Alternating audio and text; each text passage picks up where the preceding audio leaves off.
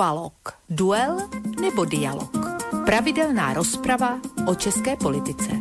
Stanislav Novotný a Petr Žantovský na Slobodném vysielači.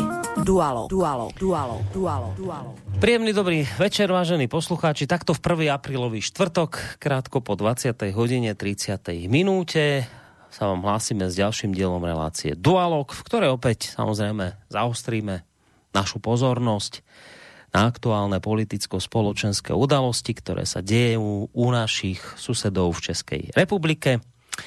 To, čomu sa budeme venovať dnes večer, nie je ale žiaden, ako by som to povedal, nie je to žiaden prvoaprílový žart, ale žiaľ, dá sa povedať, že je to krutá realita, ktorá ale zase povedzme si pravdu, nie je v dejinách ľudstva ničím novým, ničím výnimočným. Netýka sa to len Českej republiky, týka sa to aj nás na Slovensku a iných krajín. Keď už hovorím o tom, že takéto niečo nie je nič novodobé, dialo sa to aj v minulosti, tak trošku do tej minulosti zabrúsim takto v úvode dnešnej relácie. Aj tí z vás, vážení poslucháči, ktorí sa povedzme naozaj len tak letmo rekráčne zaujímate o históriu, určite aj vám niečo hovorí meno Sula aby som bol presný, Lucius Cornelius Sula. E, to vám bol chlapík, alebo teda pán, ktorý bol okrem iného hrobárom rímskej ríše, rímskej republiky. E, tohto starovekého rímskeho vojvodcu si totiž to bude história pamätať predovšetkým ako diktátora, ktorý si celkom úspešne počínal v časoch občianskej vojny medzi tzv. Sulovcami a Mariovcami, ktoré zachvátili v dobách jeho vlády Rímske impérium. Uh, nie je tu samozrejme teraz čas ani priestor na siahodlhé historické výklady a preto, ak dovolíte, rád by som vypichol v tejto súvislosti predovšetkým vo vzťahu k našej dnešnej téme len jednu udalosť, ktorá sa spája nielen s menom tohto vládcu, ale ktorá je aj tým pomyselným mostíkom k našej dnešnej téme. Počuli ste niekedy, milí poslucháči, také slovko, že proskripcie? Proskripcie to vám boli zoznamy nepohodlných osôb, ktoré začali spisovať práve za vlády diktátora Sulu. On sa doslova týmito proskripciami, týmito zoznamami preslávil. Na takýchto zoznamoch nepohodlných sa mohol vlastne ocitnúť ktokoľvek, kto bol označený za nepriateľa štátu. No a o tom, kto je nepriateľom štátu, o tom samozrejme rozhodoval práve spomínaný rímsky diktátor. Ten, kto sa raz objavil na takomto zozname, stál sa doslova chodiacou mŕtvolou, nielen, že po ňom pátrali moderne by sme to mohli povedať orgány činné v trestnom konaní, ale navyše v tých starých rímskych časoch človeka, ktorý bol na proskripciách, mohol ktokoľvek beztrestne zabiť. Vlastne nie len, že beztrestne, ale navyše ešte vlastne za to dostal aj odmenu dva talenty. Ukryť človeka zapísaného v takomto zozname na fóre bolo samo o sebe trestané smrťou. Trest sa samozrejme vzťahoval aj na rodinných príslušníkov, deti a vnúci odsúdených stratili občianské práva. Osobu ktorá sa ocitla na zozname, mohol zabiť aj jej vlastný otrok. A ak sa mu to podarilo, tak mohol počítať s tým, že dostane slobodu. Mŕtvi zo zoznamov nemali právo na pohreb, ich oplakávanie bolo zakázané a ich telá niekedy zmrzačili a hodili do rieky Tiber. Historici odhadujú, že takýchto obetí týchto nepohodlných na zoznamoch mohlo byť okolo 9 tisíc. Čerešničkou na torte je to, že až neskôr sa ukázalo, že vlastne väčšina obetí nebola zabitá ani tak z politických dôvodov, ako skôr predovšetkým pre ich majetok, ktorý samozrejme prepadal v takom prípade štátu. No, prejdeme od dôb starovekých do súčasnosti. Ako veľmi dobre viete, rímske doby na nás tak či onak dýchajú dodnes. Mnohé z tedajších čias sme si preniesli do súčasnosti, či už teda ide o oblasť práva alebo politiky No ale ukazuje sa, že po vyše dvoch tisíckach rokoch od týchto udalostí, o ktorých som teraz rozprával, nám tu predsa len vyrastá alebo vyrástla istá generácia ľudí, ktorá oprášila aj túto starovekú potrebu spisovania zoznamov, proskripcií, na ktorých sa podobne ako v minulosti objavujú nepriatelia štátu. A neuveriteľné je to najmä v tom, že tak ako Sula, teda ten diktátor, aj tak nejak podobne tí novodobí sulovci nám slubujú, že tým vlastne zachraňujú našu demokraciu. Ako som spomínal, diktátor Sula sa stal napokon hrobárom Rímskej republiky, ktorý tvrdil, že chce len potrestať nespravodlivosti, ktorých sa dopustili jeho nepriatelia. E, no v skutočnosti vlastne rozpútal niečo, čo v konečnom dôsledku ďaleko, ďaleko prevýšilo všetky nespravodlivosti a krivdy jeho predchodcov Mariovcov. No a tak tu dnes máme opäť záchrancov demokracie, ktorí prišli odstraňovať krivdy a nespravodlivosti, prišli zachraňovať demokraciu. No iste, doba sa zmenila, diktátora tu dnes nemáme a ľudí z aktuálnych proskripcií zatiaľ nikto nezabíja. Ešte raz vítajte, vážení poslucháči, pri počúvaní ďalšieho dielu relácie Dualog, v rámci ktorého sa opäť prostredníctvom Skyblinky idem v tejto chvíli už spojiť s mojimi reláciovými parťákmi ktorí netrpezlivo čakajú na Skype. Prvým z nich je Stanislav Novotný, bývalý policajný prezident České republiky a toho času prezident Asociácie nezávislých médií. Stano, vítaj. Hmm, dobrý večer, ano, mý skvělí přátelé, eh, bratři, jak si ve stejném boji, eh, to znamená stihodný Borisy, stihodný Petře a vážení posluchači. Ďakujeme ti za tieto krásne slova, ktoré tu zazneli v úvode. No a máme tu samozrejme aj mediálneho analytika, vysokoškolského pedagóga a publicistu Petra Žantovského. Ten je tu spolu s nami. Peťo, vítaj aj ty. Tak já také zdravím všechny. Já jsem chápal ten standův květnatý proslov jako apríl. Je dneska 1. dubna, pokud se nepletu. Doufám, že to tak opravdu bylo.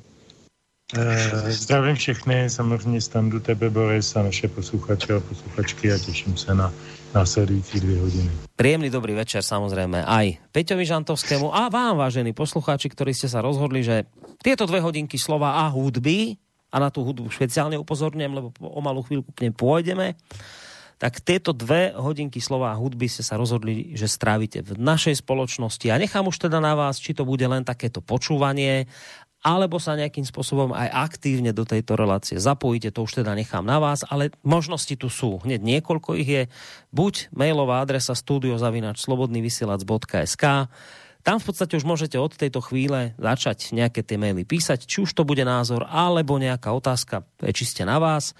E, takisto môžete reagovať aj cez našu internetovú stránku, keď si kliknete na zelené tlačidlo otázka do štúdia. No a potom je tu tretia možnosť, priamo k nám do, te, do štúdia zatelefonovať na číslo 048 381 0101. Nerušené počúvanie vám z bansko bystrického štúdia praje spolu s menovanými pánmi aj Boris Koroni.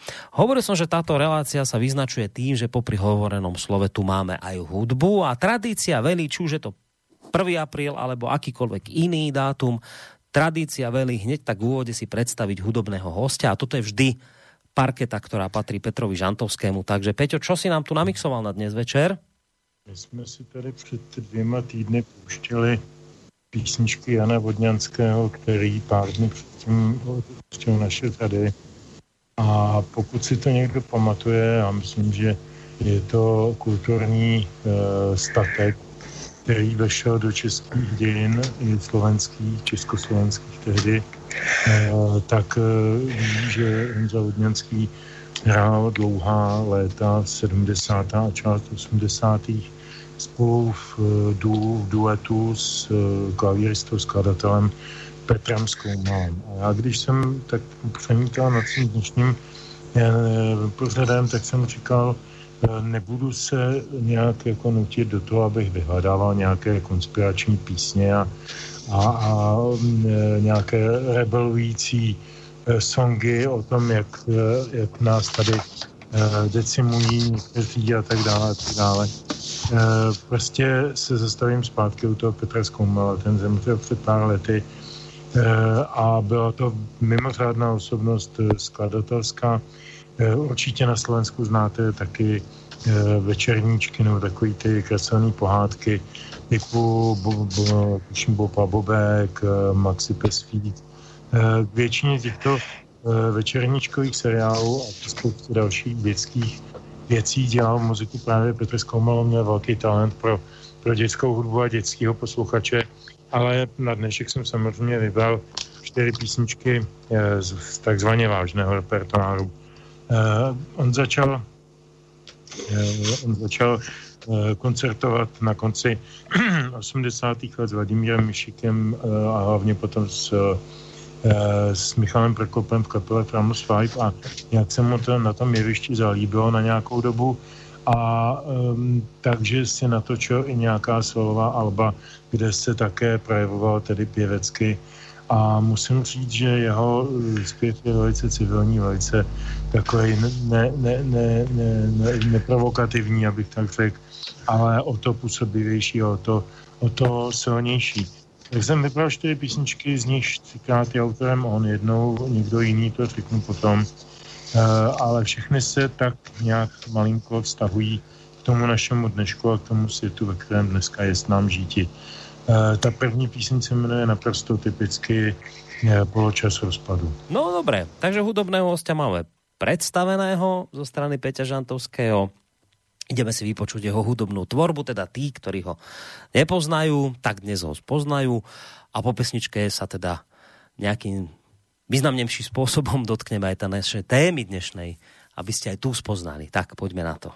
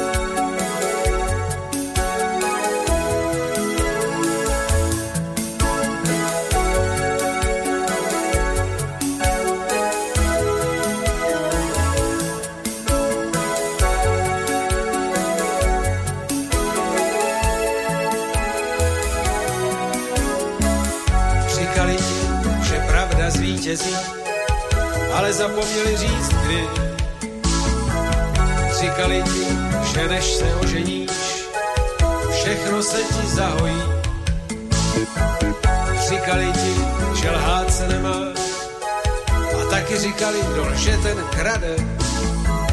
Říkali ti, že krásce nesmí a mezi tím ti ukradli celý život. Tvářili se nezeště, když ti programovali kapsy a usmívali se blídně, když ti za rohem skroutili ruce a pak tě pozvali na skleničku Říkali, co jsme si, to jsme si. A pravda zase zvítězila. A ani o tom nevěděla. Nezapomeň, kdo seš. Nezapomeň, co chceš. Nezapomeň.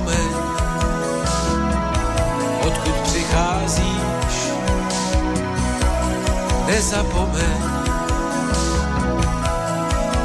kam jdeš, je zima a jaro už bylo, kráčíme pozadu, je zima a co zbylo, poločas rozpadu. Je zima a jaro už bylo, kráčíme pozadu, je zima co zbylo, poločas rozpadu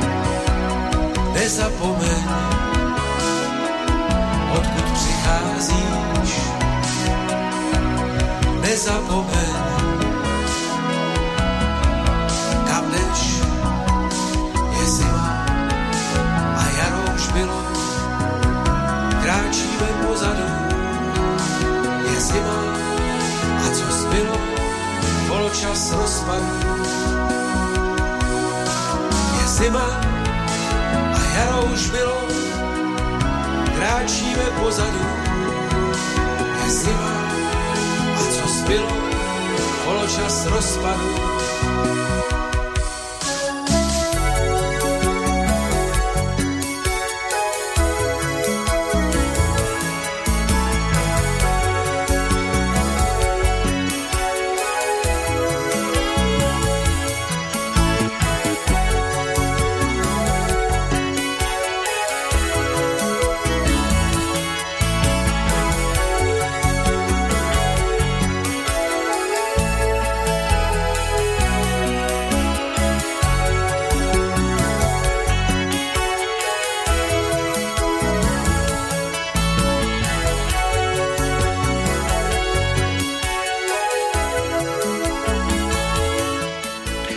Teraz, keď nám doznela prvá pesnička, keď poznáme meno hudobného hostia dnešného večera, môžeme považovať úvod tejto relácie za uzavretý a môžeme sa teda posunúť k našej dnešnej téme. Ja som to už tak trošku v úvode naznačil, že dnes by sme sa tak trochu radi porozprávali o tých novodobých zoznamoch. Ja som si to dovolil pripodobniť k tým rímským proskripciám.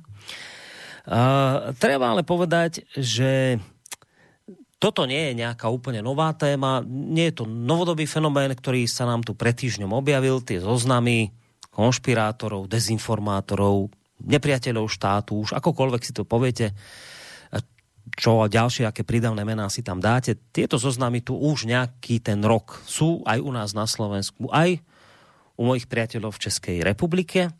Ale predsa len s touto témou teda, treba povedať, že prichádza Petr Žantovský. Ako s niečím, čo je podľa neho dôležité, tak Petře, na teba tá otázka prvá, lebo keďže si ty dnes večer tú tému uh, nadhodil, tak prečo práve tie zoznamy opäť ti tak nejak udreli do očí a vravíš si, že, že dobre by bolo ich to akoby znova sa tomuto problému, ktorý tu už máme teda dlhodobo, alebo teda dlhodobejšie, že akoby znova ho otvoriť, znova sa mu povenovať, čo je tam to, taký ten aktualizačný moment, v čom je to pre teba také, že, že si povedal, že tak dajme tuto tému, lebo je dôležitá. Opět. Tak těch důvodů je samozřejmě trošku víc. Um, aktuálně jsem si přečetl na českém portálu Seznam zprávy článek, který mě, e, vypisuje na nějakých, jsem to vytiskl a vyšlo mi to na skoro pět stran, čili na poměrně velkém prostoru vypisuje seznam velkých nepřátel naší liberální demokracie, šířitelů konspirací a dezinformací a lží a tak dále. A zkrátka lidí, na které zapotřebí ukázat prstem. E, to není ani v našem kontextu nic nového, to, to už tady je delší dobu přítomno, ale e, ještě nikdy to nemělo dva prvky. Za prvé ten obrovský systém, který za chviličku, e, za chviličku představím, a za druhé to, že oficiální mainstreamový portál uh, pracuje vlastně jako s hlavním zdrojem svých informací pro ten článek s materiálem, který uh, získal od evropských hodnot, to je známá firma, která navíc už tedy se nepředstavuje jako think tank, ale jako bezpečnostní centrum. To mě na tom e, zaujalo a to si myslím, že je ten pokrok v kupfidu, tedy pokrok v že vlastně už tady nemáme think tank. No tam o tom myšlení nikdy moc nebylo, ale ale už, už teda explicitně přiznali, že nejsou ten myslící tank, ale že jsou tank úplně něčeho jiného. že jsou to bezpečnostní centrum a to znamená, že oni to bezpečnostní centrum musí odvozovat od nějakého oficiálnějšího uh, kmene, třeba ministerstva vnitra nebo něčeho takového. To zatím nevíme, to se nic takového nezveřejnilo, já si to mohu domýšlet, vzhledem k tomu, že vím, jakou roli hrály evropské hodnoty při tvorbě toho cenzurního centra na ministerstvu pravdy už za, za ministra Chovance, když se tam zakládalo to centrum proti hybridním hrozbám, což hybridní hrozba jsme my tři teď, jako aby jsme věděli, co to je hybridní hrozba, aby jsme si porozuměli. Tak to jsou lidé, kteří no, říkají něco jiného, než co se píše například na seznam zprávách a jiných podobných eh, tampačích. No a takže to, to, to si myslím, že to začíná mít tedy oficiální rysy.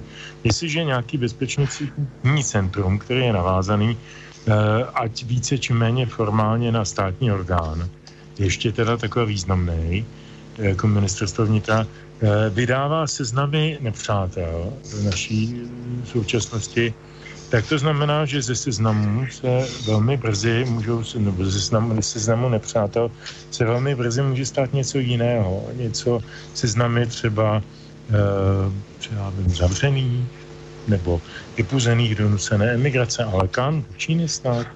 Nebo do Ruska? Já nevím.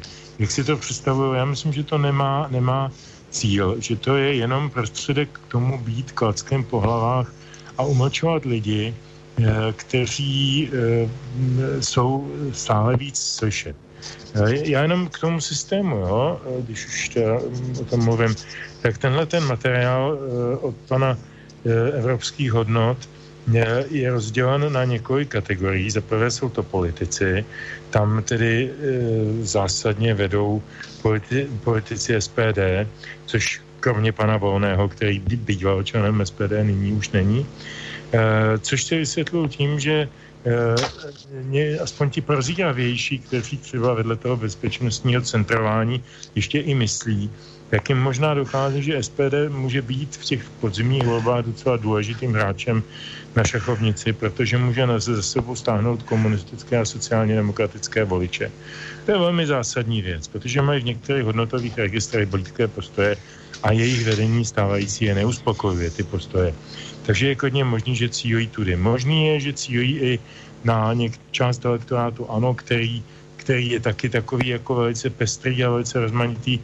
A mnozí voliči ANO můžou být zklamáni z toho, že ANO není tak radikálně eh, emancipované vůči třeba Evropské komisi Evropské unii, tak jak si kdysi slibovali a jak jim bylo říkáno. A je možné, že to SPD i po vlastně rozpadu, dá se říci, to já bych nechtěl tu novou paní předsedkyni podceňovat, ale po odchodu Vaška Klauze mladšího eh, de facto zaniká šance trikolory eh, promluvit do, do těch parlamentních voleb samostatně. Čili je tady zcela jasný útok na jediného silného eh, možného protihráče v parlamentních volbách. To jsou politici. Pak další kategorie jsou baviči.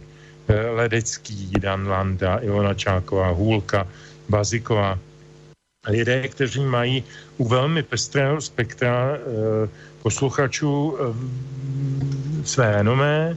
Eh, dokonce bych řekl, že asi málo kdo by se našel, který poslouchá všech těch pět lidí. Že každý ten člověk má trošku jiné publikum. A to je také nebezpečný, protože najednou je oslovováno pět publik. A ne jedno. Kdyby byli všichni z jednoho pitlíku, tak to není takový drama, ale jak no, tady máme vedle sebe hůlku, který odmítl nebo vrátil Zemanovi vyznamenání a Landu, který je známý všema možnýma aktivitama už v minulosti společenskýma, tak to jsou prostě absolutní antipody. A to mezi nima je prostor, který oni dokážou něčím oslovit. Toho je třeba se bát i v bezpečnostním centru. Pak máme občanské dezinformátory. To je taky zajímavý pojem nový.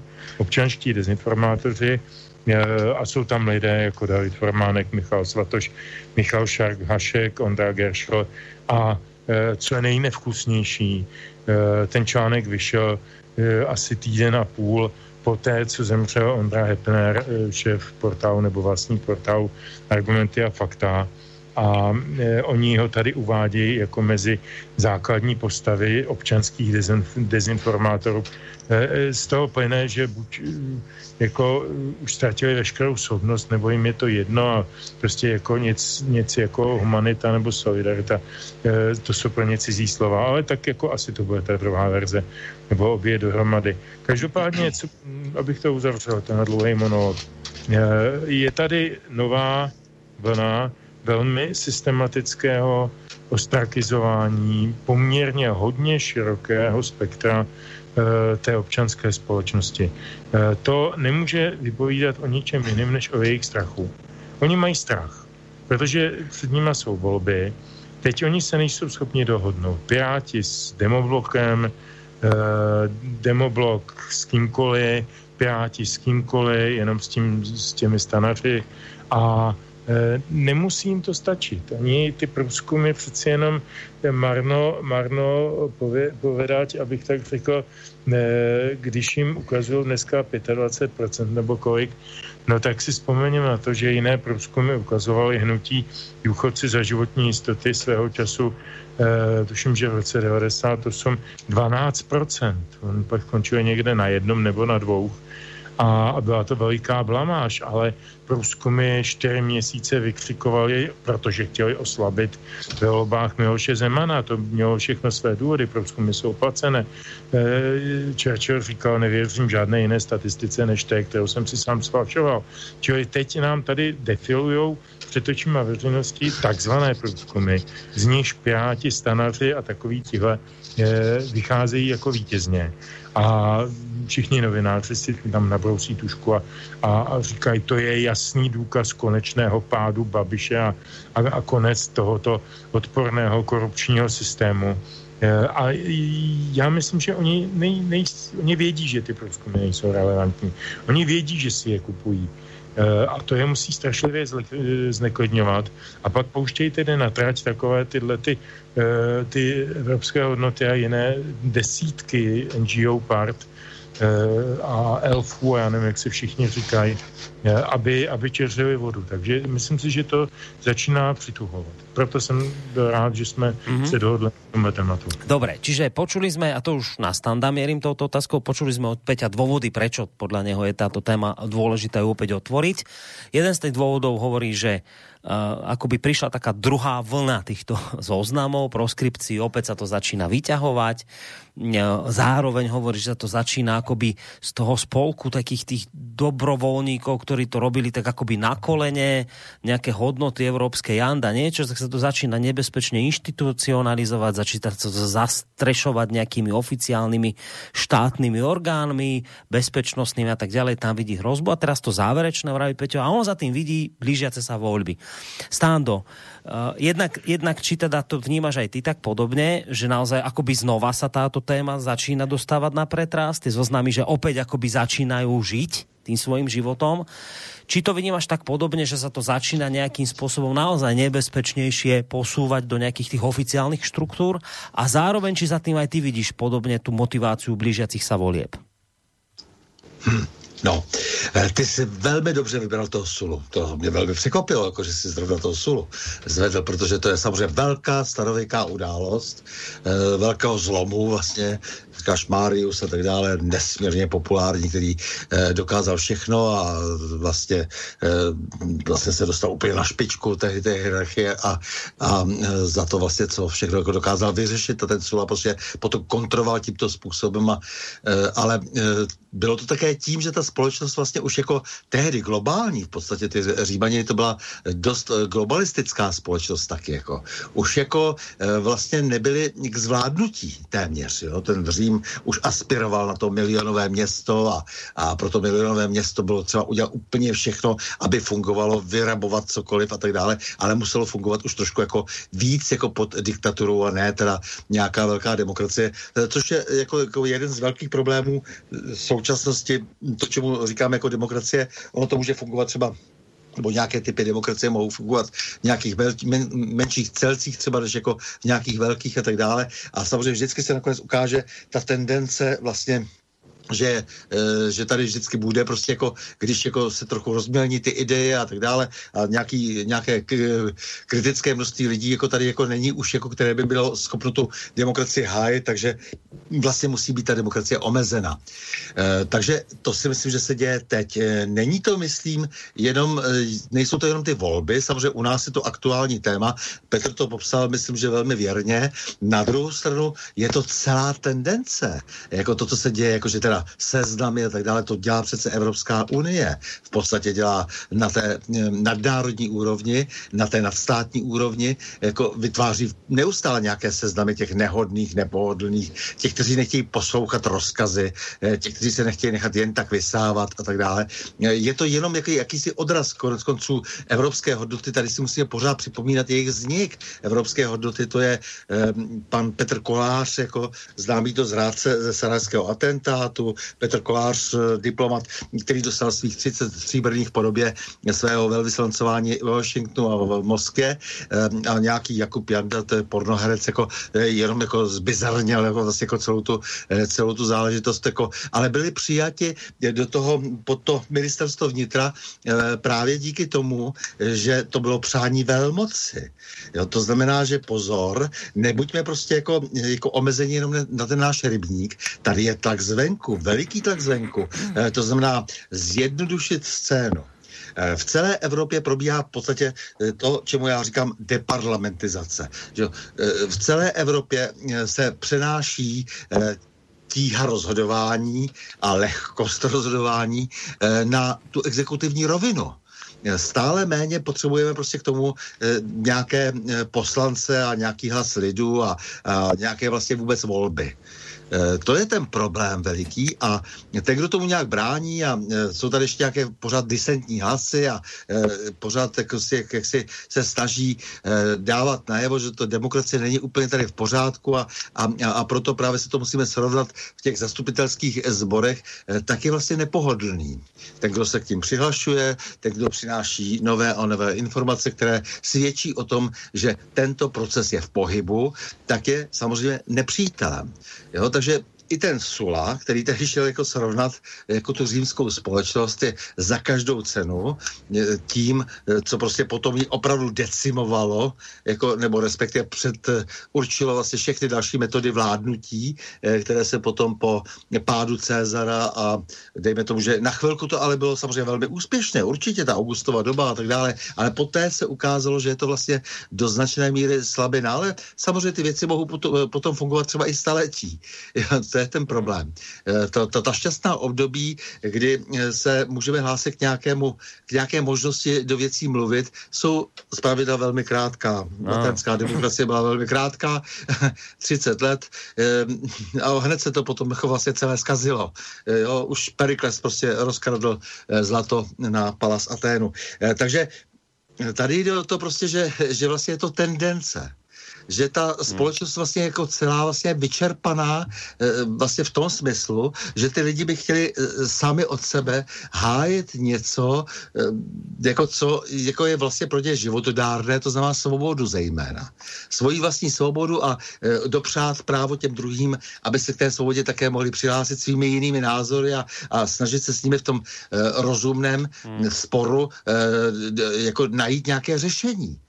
Takže já bych řekl, že vlastně ty, to sestavování těch seznamů, vlastně, že to je jako historicky těch příkladů samozřejmě více, než eh, když jako jenom sáhneme do té římské historie, eh, tak je samozřejmě mnohem více z různých kultur, mm. takže není to úplně jako ta vymoženost Sulova, protože my máme tu paměť jako opředu hlavně o to, co se obsalo z římské historie, tak jako ty ostatní věci tolik nevnímáme, nebo ty ostatní kultury tolik nevnímáme, ale všude se vždycky nakonec musel sáhnout k těm represím. Mm. Znám všichni, kdo vlastně nějakým způsobem přečuhovali, všichni, kdo byli vlastně nějak odpovědní silnější a, a, a snažili se ještě zachraňovat ty věci e, na poslední chvíli třeba už jako tak museli skončit. E, to, je, to je ten problém a za každou cenu, protože jinak se tam moc nedala udržet. Takže myslím si, že se blížíme do tohoto stádia a to sestavování těch seznamů, byť jako samozřejmě evropské hodnoty, to je obrovská pokleslost. Jo, představ si prostě jako třeba, že, že ten že ten eh, Hamáček samozřejmě nemá absolutně nejmenší kvalifikaci, jako byl by dobrý skladník eh, prostředí, ze kterého vyšel eh, v eh, Mladoboleslavské Škodovce, eh, řídí ministerstvo vnitra, eh, dobře, je v nějakých spolcích různých tajných a tak dále, eh, domlouvá se tam prostě na tom, eh, co je potřeba a co není potřeba, že jo, plácá neuvěřitelné nesmysly, nikdy nedělal vlastně v podstatě kromě té své původní dělnické profese nic reálného, nic, eh, co, co by prostě jako bylo, na čem bylo jasné, že nějakým způsobem rostl. Je to takový celoživotní straník v podstatě, že jo. jo? Takže samozřejmě s eh, naprostou lehkostí boří tu společnost jako, jako těma všema evropskýma hodnotama a tak dále. Ten, ten člověk, protože to ještě eh, Petr mi poslal také ty odkazy a jeden se týká těch manipulátorů CZ, tak tam je ten nechválně známý Cempr, proti kterému je vlastně váš smatana těžký intelektuál. Jako jo. A tenhle ten Jan Sempr jako se stal školitelem úředníků, státních úředníků eh, na poput samozřejmě nekvalifikovaného hamáčka.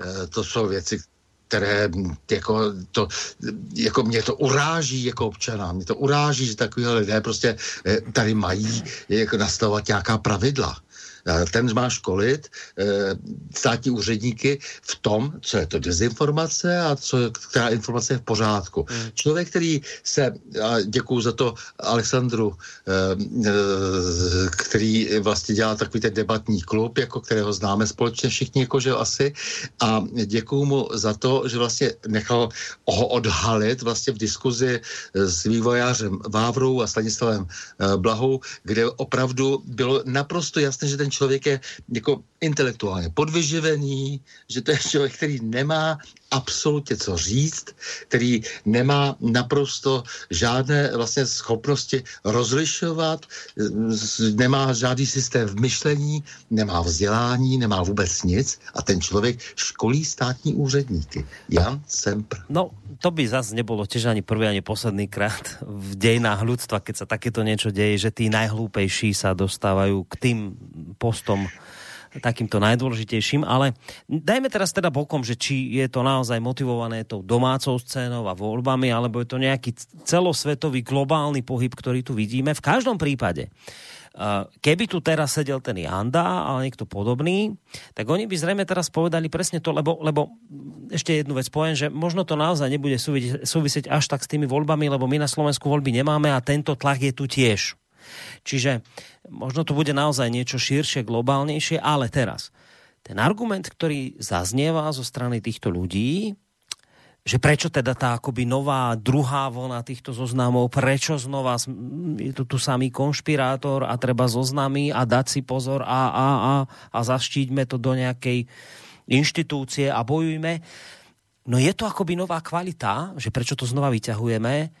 No lebo prišiel koronavírus a ľudia, ktorí sú na týchto zoznamoch, ktorí doteraz škodili len akoby tak jemne no škodili tejto našej demokracie, však vymýšľali si hlúposti, klávali, zavádzali, ale nebolo to také nebezpečné, ako sa to stalo práve vďaka koronavírusu, pretože títo ľudia sú zoznamov, teraz sa už začali reálne zahrávať s ľudskými životmi a s ľudským zdravím hovoria o tom, aby ste nosili rúška, aby ste si nedávali respirátory, spochybňujú vakcíny a tak ďalej a tak ďalej. Niektorí z nich podporujú tie rôzne mm, demonstrácie na staromestskom námestí a neviem čo, hecujú ľudí rúška dole, hlavy hore a tak ďalej a tak ďalej.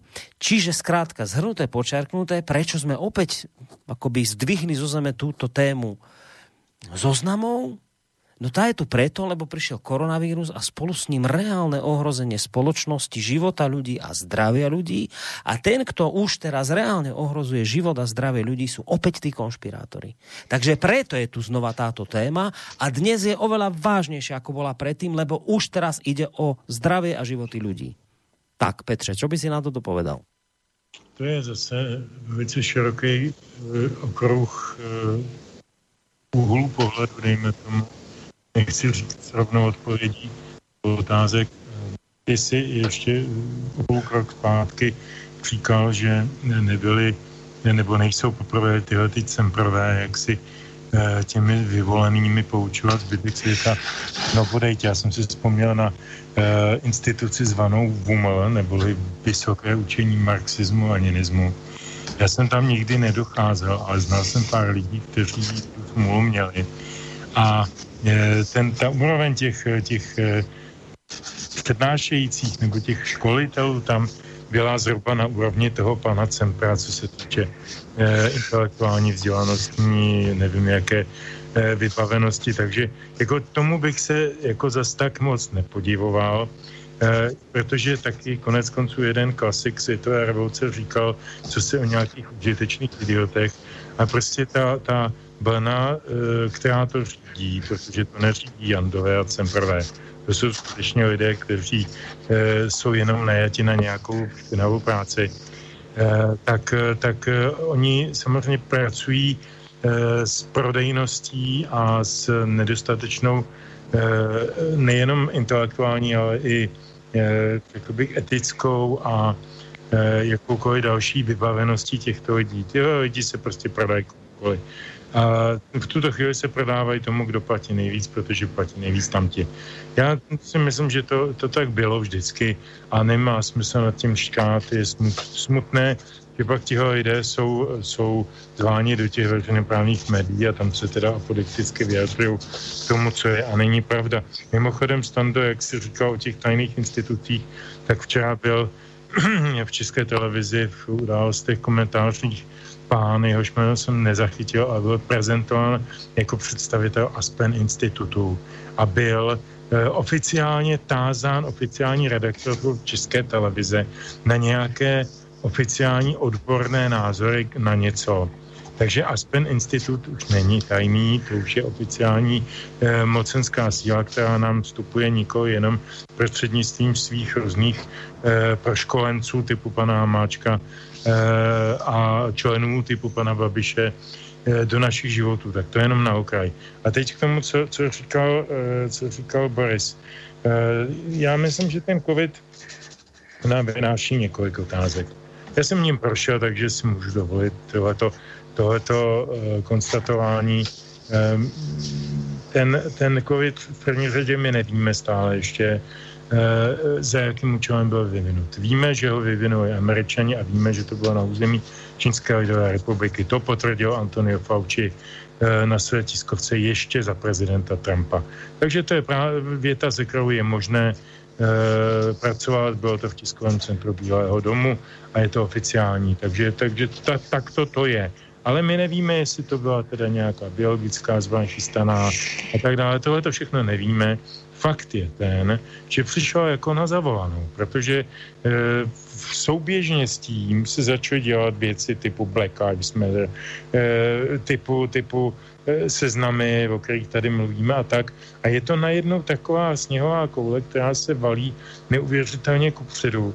A ten koronavirus může být skutečně v ústech a rukou těchto těch ideologů a těch lídrů té změny k tomu deep stateu může být krásným, eh, krásnou záminkou eh, k tomu, co si říkal Boris ty, jakože prostě tam ti v zásadě směšní a neškodní konspirátoři nám najednou tady začínají ohrožovat životy obyvatel. To je vážná věc, protože na to může spousta lidí slyšet, aniž by si domysleli, že je to nesmysl, tak mm, já si můžu myslet, že já nevím, jak demonstranti na staroměstském náměstí, roušky dolů, eh, ruce nahoru nebo co, Eh, ne, to zase asi ne ruce nahoru. no možná, že i to nakonec, jo. ale, Kaloty ale, dolů, ne, to je tak zase. Kaloty dolů, ruce nahoru. Je, je možné, že možné si o nich myslet, že jsou naivní, nebo že jsou neinformovaní, nebo že, že vlastně škodí té své věci tím, jakým způsobem tam vystupují. To si je všechno možný myslet, ale není možný si myslet, že na to nemají právo. To je jedna, eh, jeden úhel pohledu. Mají na to právo. Jsou to zatím ještě stále občané svobodné demokratické země. Eh, I když eh, obou těch dvou pojmů ubývá jak té svobody, tak té demokracie. To ad jedna. Ad dvě, ještě nás nikdo nepřesvědčil fakticky argumentačně, jak to s tím slavným covidem je. A ve chvíli, kdy se kolem něčeho stále mlčí nebo šum, šumluje, šumí, šumluje, říkají se věci protichudné, jeden den je vlastně trestné napsat něco o AstraZeneca, že je špatná. Druhý den to vyhlásí EMA jako Evropská zdravotnická organizace, asociace, nebo jak se to jmenuje, že to naopak je velmi špatná vakcína, tak jako já si můžu myslet, že to je proto, že se nedohodli na, na ceně e, a na, na provizích. To je vysoce pravděpodobné. Ale jako je to podle mě záměrně vytvářený chaos v hodnotových orientacích běžného člověka. A když se mu pak nabídne jednoduchý e, viník, tak jako Hitler nabídnou židy, to je drsný srovnání samozřejmě, velmi drsný a já jsem z toho vědom, ale je to tak. Každý eh, totalitarizující režim, Hitler začal ve vězení v roce 22 nebo 23 v Níchově za nepodařený pivní půjč a e, už tehdy začal psát svoji knihu a ta je, je biblí antisemitismu. On tam první vyslovil tu větu, že vlastně za všechno zlo můžou židi a vše, všechno, co si Němci můžou přát, je vyhladit židy a konečně mít tu pravdu a lásku a Eh, a tu sladkou budoucnost a hajmat a nevím co. Eh, životní prostor. Eh, to je ukázání prstem na nějakou skupinu lidí. Tady se ukazuje prstem na nějakou velice diverzifikovanou a difuzní, ne, nestejnorodou skupinu lidí a dává se jim za vinu, že vlastně tady umírají lidi. To je taková s proměnutím prasárna, to není prostý slovo, to je argotický slovo, takže to můžu ve 21.16 vyslovit. To je, to je ohavnost, ohavnost nejhlubšího zrna. A jestliže někdo je schopný se nechat platit za to, že tohle šíří, tak pro mě není, v mých očích není o nic lepší, než byl Rys rozséváč e, za protektorátu e, a další, nebo, nebo Moravec, nebo Weitaler, Krychtálek a všichni ti apologeti nacismu, e, kteří psali nesmysly, já nevím, jestli oni byli přesvědčení, ale byly to naprosto zjevné nesmysly, které vůbec nebyly založené na žádné faktografii, ale, ale ovlivňovaly prostě minimálně tím, že vyvolávali strach v lidech. A to si myslím, že je velice těžká situace. Dobre, skôr ako Stando, ak bude chcieť zareagovať, samozrejme môže, ale ešte predtým jeden mail od Otakara, lebo teraz, o čom si hovoril, tak práve tu má tendenciu nesúhlasiť, keď píše, že uh, vy ste pán uh, Žantovský mediálny analytik, čiže predpokladám, že tie médiá a rôzne stránky naozaj aj poriadne sledujete. A pokiaľ sa bavíme o tých zoznamoch, tak aj u vás v Českej republike, tak ako aj u nás na Slovensku, sú na tých zoznamoch naozaj obskúrne postavičky a aj veľmi obskúrne a zvláštne pseudomédiá, ktoré nakoniec alternatívnym médiám viac škodia ako pomáhajú. To je prvá vec, čo píše a potom k tomu ešte dodáva ďalšiu vec, že názory ľudí v pandemickej situácii nemajú rovnakú váhu, pretože v pandemickej situácii sa štát musí riadiť zákonmi a ľudia sú nútení sa podriadiť v takejto situácii. Takže toto napísal Otakar.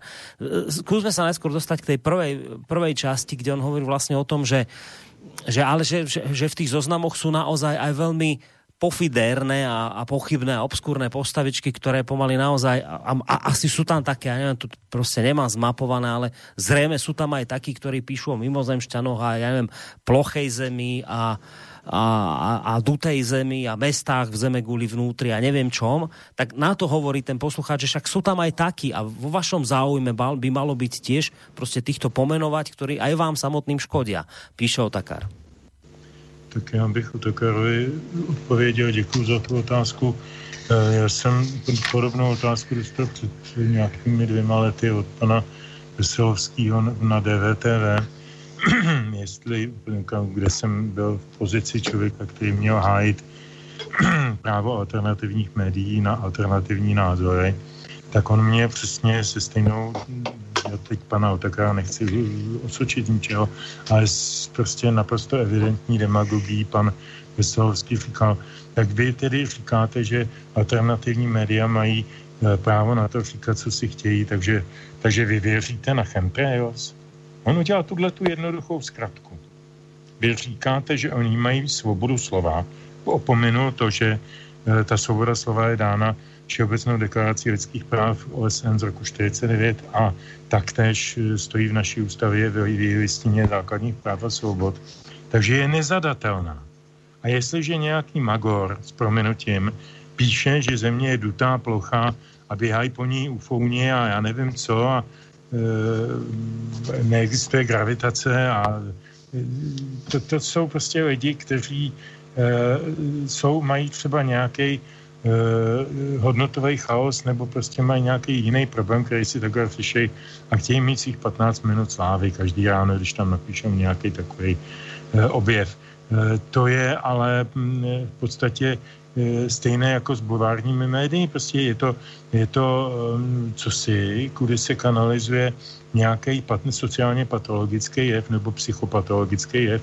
A vlastně je to velmi zdravé, protože ten člověk by taky mohl vzít pohrabáč a chodit mátit babičky po stromovce do hlavy. E, nebo jim puchat e, vnitřnosti, jako ten, ten, e, ten, ta obluda, teď ty dva malý kluky nedávno, myslím, že to bylo zrovna tady v Praze. To, to jako když se zeptáte jakýkoliv psychiatra, na, na, na způsoby komunikace s psychiatrickým pacientem nebo patologickým Eh, patologickým eh, člověkem, který má tyhle ty patologie psychologický, psychiatrický, no, tak vám řekne, je potřeba mu dát příležitost, aby kanalizoval tu energii, která jde z té patologie. Čili pro mě, eh, pro mě Beby o duté zemi a chemtrails jsou pro mě naprosta výlevka nějakých osobních problémů mnoha lidí. A můžou to být kolektivní problémy, existuje hromada webů tady i na západě nebo kdekoliv na světě, který nemají nic jiného na práci, než neustále vyvracet eh, oficiální stanoviska Spojených států vůči WTC 9.11. Eh, jo. A eh, nic jiného nedělají. Celý dny já dostávám občas nějaký weby a prostě denně 20 webů na téma uh, WTC. No já to mážu, protože mě to téma už dávno nezajímá, mám na to nějaký názor, ale to není tématem dnešního hovoru. Takže potud, potud já bych nepřeceňoval tyhle, ty, uh, tyhle ty patologické záležitosti. A druhá věc, uh, oni opravdu sestavovatelé seznamu pracují velice chytře, protože dávají dohromady Eh, věci, které jsou opravdu marginální a zanedbatelné a na první pohled nesmyslné. Věcmi, které by měly probouzet eh, motivaci přemýšlet. Prostě dát na jeden seznam člověka, který je přesvědčen o tom, že země je dutá a třeba Jaroslava Baštu, který zásobuje veřejnost velmi, velmi konkrétními a velmi zasvěcenými eh, komentáři o třeba situaci v Rusku a na Ukrajině, jako znalec těch věcí, tak to je prostě sprostěrna eh, veliká. A to já zazlívám těm seznamům, že oni e, záměrně, záměrně toho dělají, aby, aby vám to všechno... Podívejte se, kauza. Před dvě, dvěma lety na setkání v Příčovech se vyskytl předseda, dě, demo, jak se to jmenuje, dělnická strana sociální spravedlnosti Tomáš Vandas. A tenhle ten pan Vandas e, se tam přitočil k Benu Kurasovi, který ho v životě neviděl a udělal si s ním selfiečko a zveřejnil ho. Eh, Bena Kurase na základě toho začali šikanovat jeho vlastní lidé v židovský liberální lize, nebo jak se to jmenuje, kterou zachládal. Nakonec mi musel odejít eh, a odnesl, odnesl si z téhleté kauzy nálepku, eh, nálepku fašisty. Jíž bývá tedy označován pan Vandas. Takže to je zase, zase další svinstvo e, páchaný vůči lidem, kteří volají po myšlení, nikoli po, nějaké, po nějakém šílenství. Je, ano, já jsem možná až moc libertariánsky založený, já si myslím, že každý má právo na to říct si, co si myslí, i když je to hloupost a každý druhý má právo na tomu to vyvrátit. Dobre, ešte sa dostaneme potom aj k tej druhej časti mailu, ale Stando, je, aj tvoj názor ma zaujíma. K tomuto, čo písal poslucháč, že aj tebe by malo záležať na tom, aby si pomenoval ľudí zo zoznamu, ktorí sú naozaj obskúrni, škodia a nie ich tu obhajovať, ako napísal poslucháč Otakar. Hmm. No, já si rozhodně nemyslím, jako že Petr je takový libertarián, jak se teď vlastně sám nazval. je jedna věc, jako že přejeme svobodě. Já nejsem žádný libertarián, ale to, co přesně říkal, mohou podepsat. Ne, nechci, ty lidi přece píší, co chtějí. Eh, ta slabost, pokud tedy samozřejmě neporušují takové ty úplně bla, bla, bla základní, eh, základní eh, skutkové podstaty, nebo nenaplňují základní skutkové podstaty trestního zákona, které se týkají opravdu některých velmi závažných verbálních trestných činů, které vedou k tomu, že někdo chce někoho pověsit, že jo, a tak dále. Tak, no, že nabádají prostě k tomu nejhoršímu, nejodpornějšímu, ke genocidám. Tak, takže to e, k té svobodě. Že? Takže vždy se tím prozoruje slabost. Jako to, to, to znamená, že začneme někoho omezovat, znamená to, že jsme slabí. Jenomže na té straně toho státu, na straně toho mainstreamu je obrovská síla. A ti lidé, kteří začasté, vlastně jako za velmi malé skromné prostředky eh, se pokouší zaujmout veřejnost třeba i blbinama, jako, tak prostě e, jsou vlastně, e, byli by legrační, kdyby mainstream a stát se nedopouštěli strašné spousty přešlapů. Kdyby prostě byly ty věci v pořádku, kdyby argumentovali k věcem, které jsou opravdu závažné, tak jak mají argumentovat, tak samozřejmě by to nebyla živná půda půda pro všelijaké bizarní, obskurní eh, představy, názory, eh, vysvětlení a tak dále. Takže vůbec tady, jak, jak si to, to je naprosto nesouměřitelné. Přesně to, co říkal Petr, ještě jako ty podpásovky, že se vlastně míchají dohromady lidé, kteří skutečně jako jsou naprosto různých váh a tak dále. Dál tady byl, byl, byl argument posluchačů, v, tuším, že říkal, že za pandemie platí zákon, já nevím, co to, co, co, co to je, jako zákony. No, když někdo vyhlásí nouzový stav, který je vlastně v podstatě protiústavní, a v tom nouzovém zákonu se eh, dělá, co, eh, nebo nouzový stav a v tom nouzovém stavu se dělá úplně, co chce. Jako zejména ho vlastně vyhlašuje v podstatě a je, je to z toho celé patrné, proto, aby mohl vlastně obchodovat, nebo lidé, kteří jsou u toho řízení státu, aby mohli obchodovat bez výběrových řízení. No tak eh, jako, co to je za dodržování zákona? Navíc pandemie jako na počátku prostě byla definována špatně. Nebyla to žádná pandemie. Zcela evidentně byl porušen zákon už té definici pandemie, že to vlastně nebyla pandemie. Eh, co se týká teda po toho počtu eh, těch nakažených lidí. Nevykazovalo to vlastně jako to číslo, které by mělo, eh, měla pandemie vykazovat, aby to byla tedy pandemie. To znamená, že už na počátku se stát zachoval vlastně protizákonně. Nemůžou se potom ti lidé divit, že prostě zbužuje tohle všechno vlastně obrovskou spoustu pochybností. Eh, pak o čem se tady ještě debatovalo? O Aspenském institutu. Petr jako říkal, Aspenský institut je dnes by mělo být a do budoucna lustrační místo. Aspenský institut je nástroj prostě cizí velmoci, zcela evidentně. To znamená, kdo projde Aspenským institutem, tak prostě jednoho dne by na to měl být stejně jako ten, eh, po kterém jak se pase eh, z důvodu prostě eh, jak si definice z lustračního zákona. Nemohu si pomoci, jo, protože je to dnes zcela evidentní spolupráce s cizí velmocí, to znamená, jsou velké pochybnosti, že ministr, který vzejde z Aspenského institutu, že reprezentuje názory vlastního státu, vlastního národa. Eh, nebo respektive hájí jeho zájmy. Eh, takže tolik asi, jako já nevím, co k tomu mám ještě dodat. Dobre, dobre, však... No... Petře, ještě si hovořil o tom VUMLu, že jo? No tak jako už jsme se o tom tady jednou bavili. VUML dnes představuje třeba paměť národa, to znamená gymnázium, které Mikula, nekvalifikovaný Mikuláš Kroupa, syn Daniela Kroupy, založil, proto aby nám vysvětlili, jak se dějiny mají.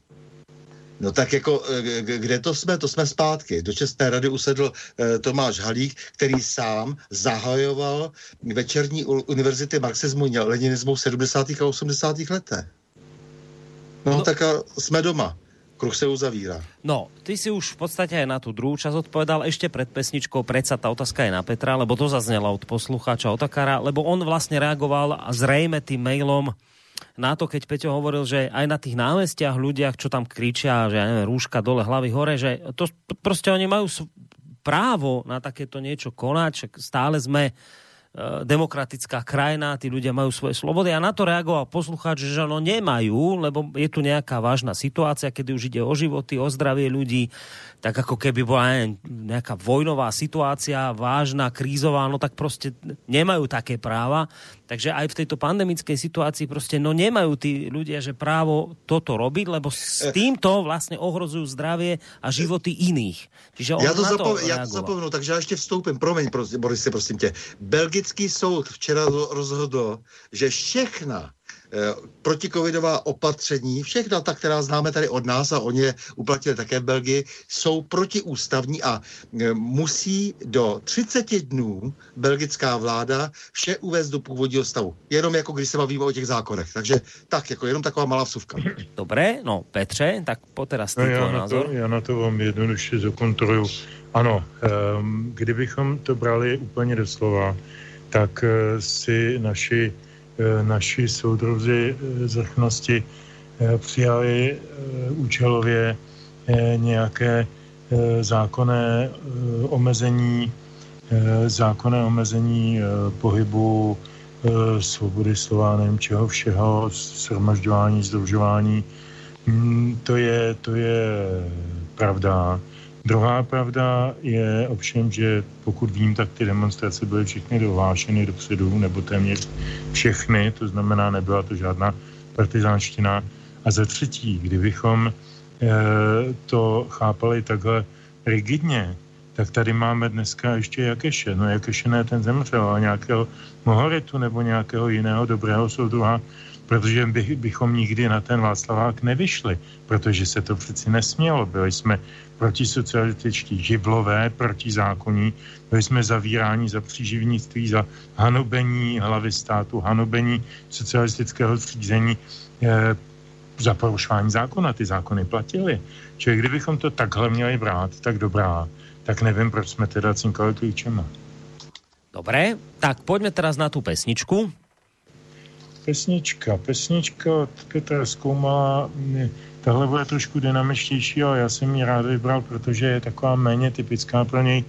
Eh, a zdá se mi, že na, tom, na, tom, na té metafoře, jmenuje se pavilon, má to být samozřejmě pavilon uh, psychiatrický, uh, na té met, metafoře si myslím, že je hodně nadčasová a že na ní si můžeme demonstrovat hodně toho, o čem si teď povídáme, nebo jak se cítíme v téhle době.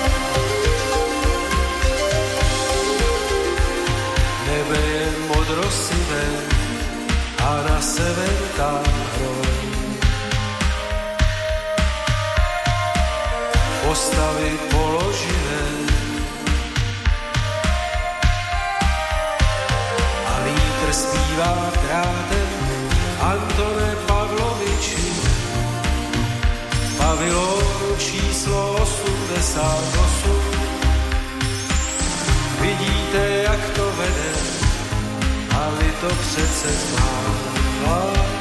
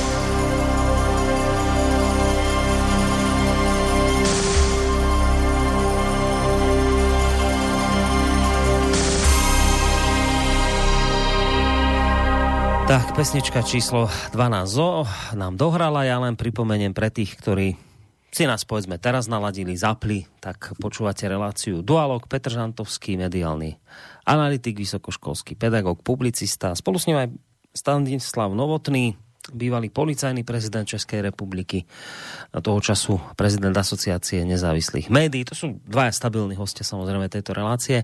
To, čo sa mení, sú témy, no a dnes sme si zvolili tému zoznamov dezinformátorov alebo konšpirátorov. Tie zoznamy akoby v týchto dňoch, v týchto časoch akoby prechádzajú takým obdobím renesancie, znova sa vyťahujú, znova sa poukazuje na to, že je dobré, že tu tieto zoznamy máme. Do, často sa do veľkej miery argumentuje tým, že práve ich opodstatnenosť opäť ukazuje vlastne súčasná koronavírusová doba, kedy vlastne ľudia z týchto zoznamov, ktorí doteraz škodili škodili je našej demokracii, ale, ale viac menej len tak hrískali, ale aj to samozrejme škodilo, tak teraz akoby začínajú škodiť oveľa viacej na rastlín krídla a to práve počas tej koronavírusovej pandémie, kedy vlastne už nejde o žiadnu srandu, lebo tu už sú v hre životy a, a zdravie ľudí.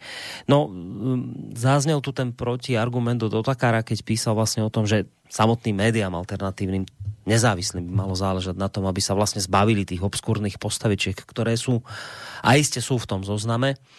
Len tam treba naozaj povedať jedna, jednu vec a uvedomiť si to, čo odznelo nakoniec aj od Petra, aj od Stanislava, že viete, nepoctivé na tom je to, keď vlastne vám niekto povie, že vy chcete oponovať nejakému serióznemu prostě problému. Napríklad chcete sa baviť, ja neviem, príklad o vakcínách, o AstraZeneca, o škodlivých účinkoch, ktoré môže mať, ktoré na, na, neviem, napríklad teraz hovoria o nich, o tých zrazeninách nemeckí vedci, norskí vedci, dánsky vedci. Chcete o tom diskutovať s niekým, kto to naopak obhajuje?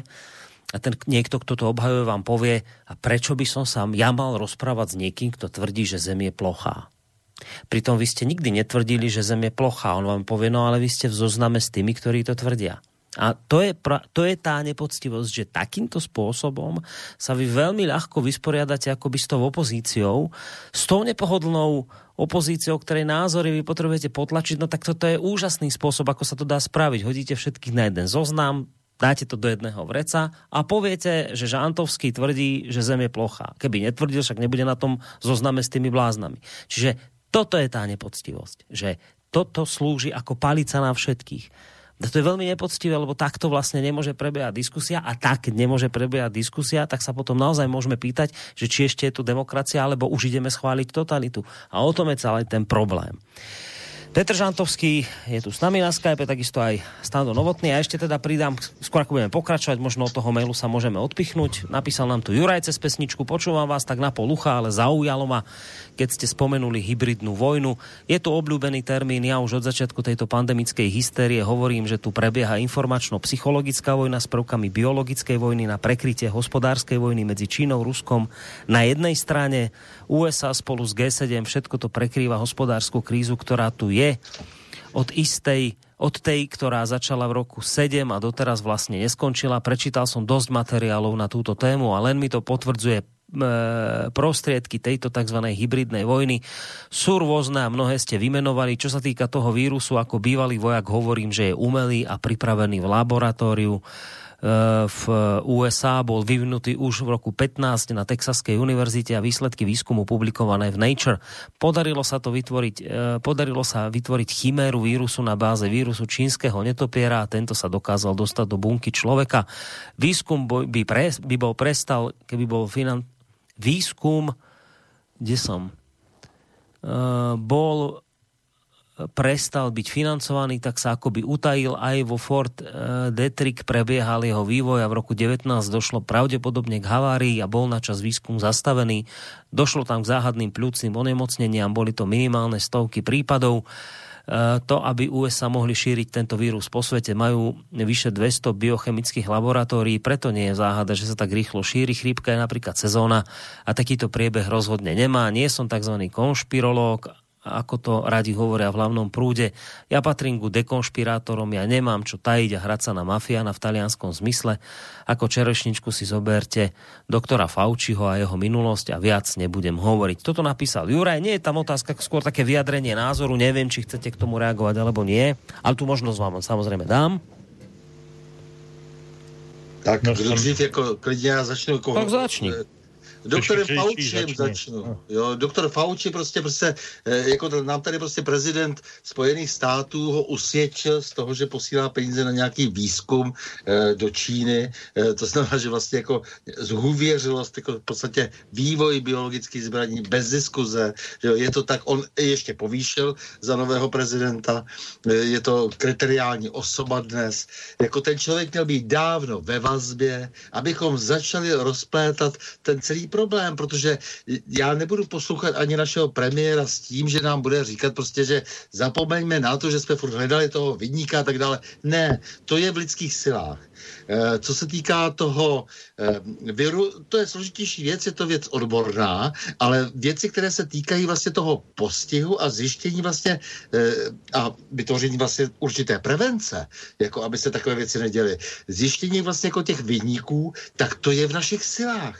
A mě strašně vadí, že tenhle ten přístup jako se vůbec neakcentuje, protože tady jasně s autoritou řekl prostě jako sobě vlastní, že jo, prezident Spojených států Fauci je vyník, Fauci už měl dávno sedět a mělo se rozkrývat, kdo všechno vlastně je jeho komplicem, tedy těch 200 nějakých laboratoří a tak dále, prostě a zjistit, co se ve skutečnosti děje, kdo patří přes ten, před ten nový norimberský tribunál.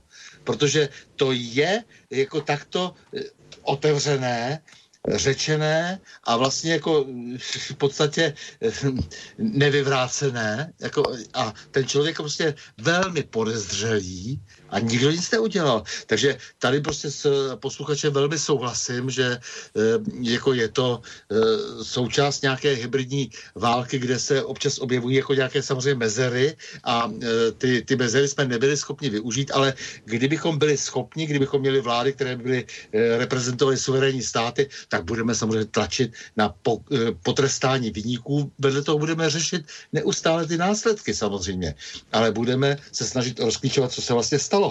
Dovolíme eh, doktorce Pekové, aby mohla v renomovaných časopisech eh, se účastnit diskuse s jinými odborníky o tom, že vlastně se tady vyvinuly nějaké kmeny, které se postupně na nás pouštějí. Jestliže ona říká, a to je velmi závažné obvinění, že to vlastně nejsou žádné mutace, že prostě přichází nový a nový kmen, to znamená, že někdo neustále se e, infikuje vlastně tu společnost, jako někdo má zájem na tom jí infikovat pořád jiným typem viru, aby vlastně na to neexistovala žádná e, protiodpověď, v podobě teda jaksi, jaksi nějakého farmaceutického výrobku, no tak to je závažná věc.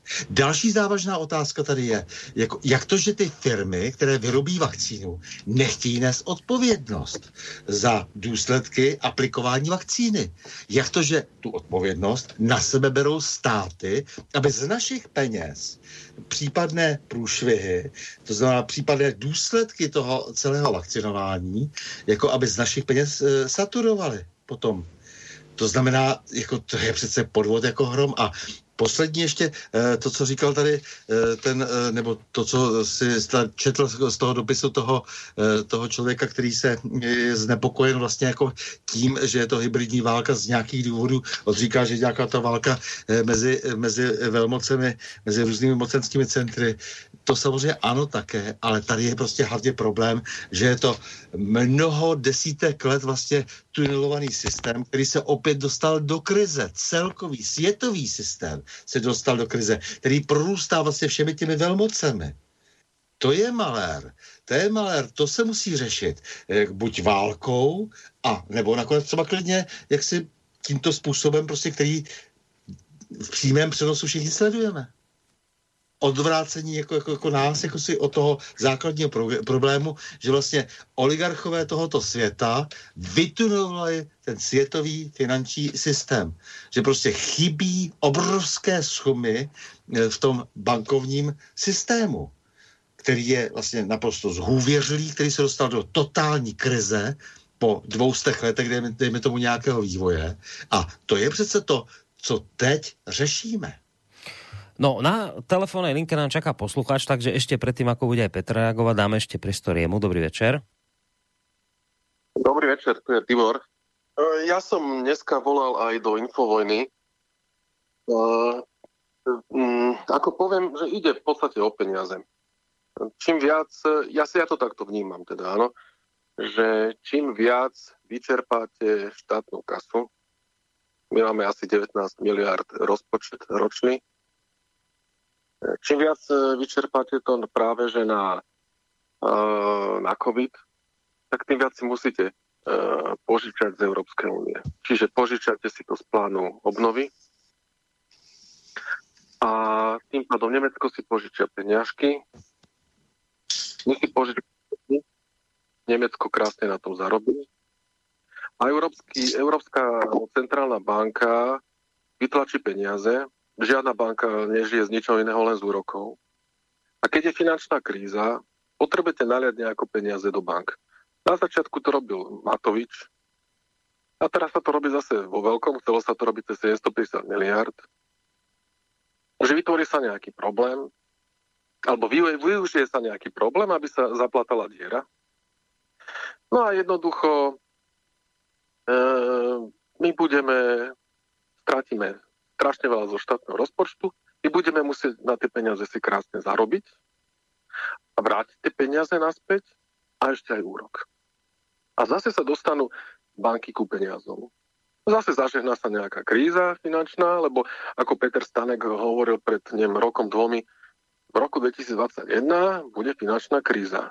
Toto je už neudržateľný systém. No takže zase to len predlžili, zase to len posunuli, oddialili, potom zase príde nejaký vírus zase vystrašia ľudí, aby zase sa naliali peniaze do, do bank. Ja to aspoň takto vnímam. Toto je moja matematika, ktorú ja tu nasledujem. Dobre, ďakujeme pekne za tento váš názor, však ideme hneď zistiť, že čo na to vravia títo dvaja páni. Spomínal som, že dám teraz priestor Petrovi, tak samozrejme môže aj na telefón reagovať a prípadne ešte aj teda na ten mail poslucháča. Já bych chtěl reagovat předně na ten telefonát a děkuji moc za něj.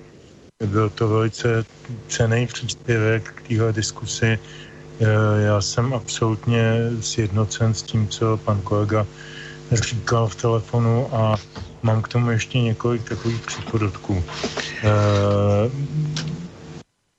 ta, ta, ta předchozí, předchozí uh, pisatel datoval vlastně počátky té hybridní války, nebo jak se tomu říká, Eh, do období počátku hospodářské krize, to znamená 26, 28, nejprve ta, ta absurdní Bushova hypoteční, eh, ten populismus a z toho plynoucí spousty dalších věcí, eh, letadlové hry, Enron a tak dále.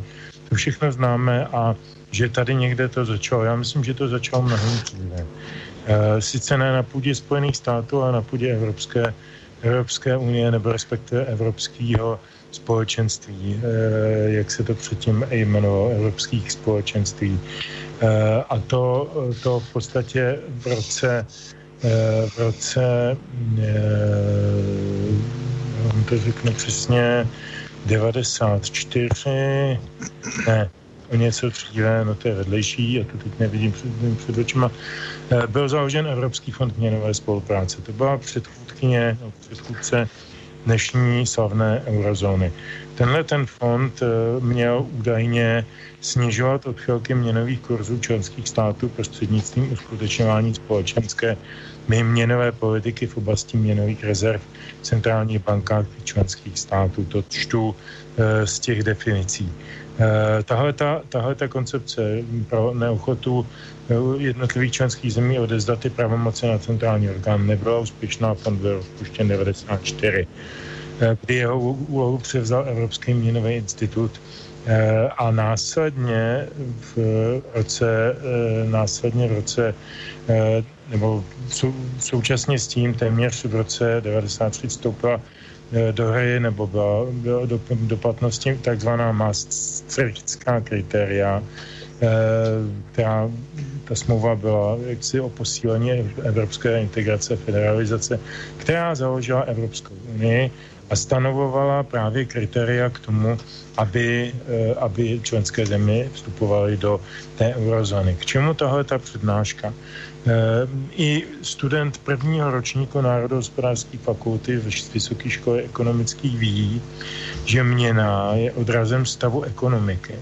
Ve chvíli, kdy vnutíte tak ekonomicky odlišným státům, jako je Německo, Španělsko, Řecko, Kypr, Irsko, Island, eh, Itálie, vnutíte eh, jednu měnu, Eh, tak nejenom, že teda skokově snížíte jakékoliv hospodářské šance těch menších a slabších zemí, těch Itálií a Islandu a podobně, ale hlavně porušíte základní zákon ekonomie nebo fiskální politiky, že prostě měna je odrazem stavu ekonomiky. Eh, euro není odrazem ničeho. Euro je administrativní kus papíru, eh, který je jako na, naroveň Eh, takovým těm ta, talonům někde v nějaké loterii nebo v něčem takovém, to, to, má, to má hodnotu toho papíru, na kterém je to otištěno. A je to jenom prostředek k tomu, jak si podvázat národní ekonomiky různým způsobem. Teď si vzpomeňme, eh, národní ekonomika Řecka byla vyhladověná, národní ekonomika Kypru byla zničena. A všechno to bylo na základě různých eh, bankovních transakcí Eh, kdy vlastně se začaly vybírat eh, penále z penálí, z úroků, z úroků. Eh, a ty státy byly postaveny do situace, kdy ty jakože transferované peníze nebudou nikdy schopny vrátit. A to byl první krok k tomu, že, že Řecko mělo udělat to, eh, což původně tuším, že Cypras i sliboval, že bouchne do stolu a zavede drachmu. Protože to bohužel neudělal, protože na něj našel nějaké jiné eh, jaksi beranidlo, tak, eh, tak jsme tam, kde jsme. Ale tohle je základ krize Evropské unie. To, že jeho měna nemá vůbec žádnou hodnotu. Není, si vzpomeňte, jak se psávalo na bankovkách, eh, bankovky jsou kryté eh, zlatom a ostatními aktivami Česk, státné banky Československé. Takhle to bylo za komunistů. Ano, na těch 100 korunách zelených. A, a oni byli krytí, že jo? Ty, ty euro není krytý vůbec ničím. Jenom e, žvástama euroúředníků a jejich slibama a, a, a um, dávkama, desátkama, které tam jsou schopní nebo jsou nuceni dávat člené, členské státy. Proto tam bylo tolik nervozity kolem odchodu Velké Británie, protože to představovalo státu 27 miliard euro ročně. Takže tady já bych viděl velko, velký, velký, velký klíč k problému na tom evropském kontinentu. A samozřejmě pak to má ty geopolitické e, rozměry, o kterých už tady byla řeč. No, No vrátim iba takou poznámkou k téme tých zoznamov, že možno o takárke teraz počúvať, ale a, a nie len oni, ste aj mnohí iní. Si hovoria, vidíte, no však patríte na tie zoznamy, tak konšpirujete tu celý večer. Ale v skutočnosti je to naozaj veľmi dôležité, proste vedieť sa na ten problém pozrieť aj z iného uhla pohľadu. Podľa mňa začína to byť nebezpečné vtedy, keď je dovolený len jeden uhol pohľadu a druhý sa nesmie. Tak, takže vlastne to je to, pred čím varujeme, že, že keď sa nejaká takáto slobodná diskusia stopne, že o tom by to naozaj malo byť, aby sa tie názory mleli, aby sa tá pravdivosť hľadala v dialogu. A pôjdem za chvíľu k mailu, ale ešte jednou vetou sa vrátim k stanovi, keď už sme teda prešli od tých zoznamov koronavírusu, kto za to môže, kto to spustil a tak ďalej. Jedna taká otázka je, E, ktorá nie je zodpovedaná. To, to je zase e, otázka z tábora tých, ktorí by spochybňovali tie tvoje tvrdenia, ktorí to zazneli, keď hovoríš o Faučim ako o tom, ktorý to celé spískal a spustil a, a že teda za tým koronavírusovým šialenstvom, čo tu máme, je nejaký konkrétny cieľ, tak tá otázka, ktorá často potom zaznieva od týchto ľudí je, že no dobré, tak ak tu Spojené štáty niečo si naplánovali aj so Západom, že prostě treba tu nejako predefinovať spoločnosť, tak mi potom vysvetlíte, prečo sa do tohto celého zapojilo aj Rusko s Čínou, veď nakoniec tieto dve krajiny sú už dnes doslova v studenej vojne so Západom. To sú už pre nich nepriatelia, Čiže ak by tu Fauci niečo naplánoval s nejakým umelom, umelým vírusom, prečo by to robilo aj Rusko s Čínou? Však, ale keď si myslí, a vy si myslíte, že to, čo vaša Peková doktorka odhalila v Čechách, to nevedia zistiť špičkoví ruskí vedci? Že by už dnes nevedeli zistiť, že to bol umelý vírus? Veď keby to sa ukázalo, že to je umelý vírus, ktorý vyvinuli Američania, tak majú krásnu zbraň v rukách proti Američanom, ktorý by im zobral celý svet. Však tu zamorili Spojené štáty celý svet takýmto vírusom, na ktorý zomierajú ľudia. Mali by parádny argument v rukách, tak mi vysvetlíte, prečo by túto hral, hru hralo so, so Spojenými štátmi, tak ako ste ju popísali, aj Rusko s Čínou? To je ten argument, ktorý často zaznieva z tejto strany, takže ma zaujíma tvoj názor na to. No tak globalisté jsou globalisté, oni uvažují globálně. A globalisté jsou v Rusku, v Číně, v Americe, kdekoliv. Eh, ty globalisté prostě se snaží vlastně nějakým způsobem motivovat, samozřejmě zejména tedy ten bankovní systém eh, dnes jako je to, to je ta, je ta vůbec jako, to je alfa omega vlastně dneska toho světa, že jo? Eh, takže to, to je vlastně jako ten důvod, tam je spousta vydíracích mechanismů a tak dále, nebo naopak jsou ti lidé často přímo součástí toho systému a je to jedno opravdu, z které země jsou. Eh, proto je to globalismus, proto jsou to eh, globalisté, eh, kteří vlastně tímto způsobem používají svoje instrumenty v jakékoliv prostoru, v jakémkoliv regionu, v jakékoliv velmoci. Takže tomu rozumím. Na druhou stranu ovšem, je přece patrné, že přece jenom jako ty země, které jsou sice toho všeho součástí, Čína, Rusko, celý svět, různě vlastně jako najednou z toho profitují. Eh, to znamená, že vlastně se dokonce tady hraje ta hra, že ať už je to jakoli, eh, tak samozřejmě nakonec Čína bude vyrábět. Čína naprosto vyhrála nejenom tohleto kolo, ale vlastně řekl bych několik už škol, že, a, a to tak definitivně, že třeba, že opravdu se skutečně bude přenášet veškerá výroba, odpovědnost těžiště celé světové ekonomiky už jenom do Číny. Jako to ještě, že Spojené státy mají jako nějakou eh, vojenskou uh, moc, uh, to je jasné, ale nicméně ta vyhrála. Ať, ale je to jedno prostě za jakých okolností, jestli se přihlásili, nepřihlásili ke koronaviru, jestli opravdu všechny ta, ta, ta, ta, všechna ta drakonická opatření uh, přijali, nepřijali, ale je fakt, že finále je, že vlastně získali vlastně celý světový trh, uh, ta uh, obrovská bezcelní zóna, která vznikla uh, v Pacifiku a uh, až po uh, Nový Zéland je zatím největší na světě, uh, kde kam ne, nepřijali akorát ty Spojené státy. To, že si Čína dokázala v koronavirové krizi platit uh, příštího prezidenta Spojených států, to jsou přece věci už dneska prokazatelné. Takže e, to je jedna věc. To znamená, globalisté uvažují globálně. Na druhou stranu vidíme, že jako najednou ty státy, které přece mají nějaké své různé proudy, různou mentalitu, a je to asi na hodně složitou e, debatu, e, tak e, že se chovají různě. Rusové teď rozvolnili e, všechna možná opatření. Najednou v Rusku jako najednou nejsou potřeba proti koronavirová opatření. Ale Evropa úpí pod těmi koronavirovými opatřeními. Tady souhlasím jako teda s tím eh, posluchačem, že opravdu v první řadě, řadě jde o peníze a v první řadě jde o likvidaci, dá se říci, Evropy, staré Evropy, tak jak ji známe. Nebudu se bavit jenom o Evropské unii, protože to jsou nějaké struktury a tak dále. Baví se o Evropě, baví se o civilizaci. Eh, ona ta Evropa dostala teď strašně zabrat. A kde jinde, samozřejmě ty poslední ještě zdroje, které chybí v tom velkém světovém systému, kde ještě vzít? V Evropě ještě jsou. Tady jsou ještě jako ty, ty, ty, ty, ty polštáře, díky kterým ti mamánci, eh, kteří eh, fungují ve všech těch eh, partajích typu Piráti a nevím, všichni ti zelení a tak dále, mohou ještě fungovat, to není to na dlouho. Jo? E, takže ale to se ještě dá všechno vysát. To se ještě všechno dá vysát jako jakási, e, jakási ještě e, přece jenom jako nějaká, nějaké vyrovnání, i když je to málo samozřejmě, protože se musí počítat s dalšími zdroji e, surovinovými, musí se počítat dále s tím, na co se dá sáhnout, e, se vším, co má jako nějakou e, materiální podstatu. Jo? To, je, to je vidět, nedá se hrát do nekonečna prostě jenom tyhle ty hry, e, jenom s tím, že se obchoduje s penězi, e, že se obchoduje jenom s nějakým know-how, s nehmatatelnými věcmi, které z pravidla nemají eh, jako ani zanehet eh, hodnoty, eh, která se představuje na světových i místních trzích. Takže to všechno se dnes děje a zároveň vidíme, ale jako jak postupně roste ta nerovnováha, že státy, které sice přijímaly také ta opatření a jsou také součástí toho systému, tak zároveň dopadají jinak. E, tak nad tím bychom se měli zamyslet určitě.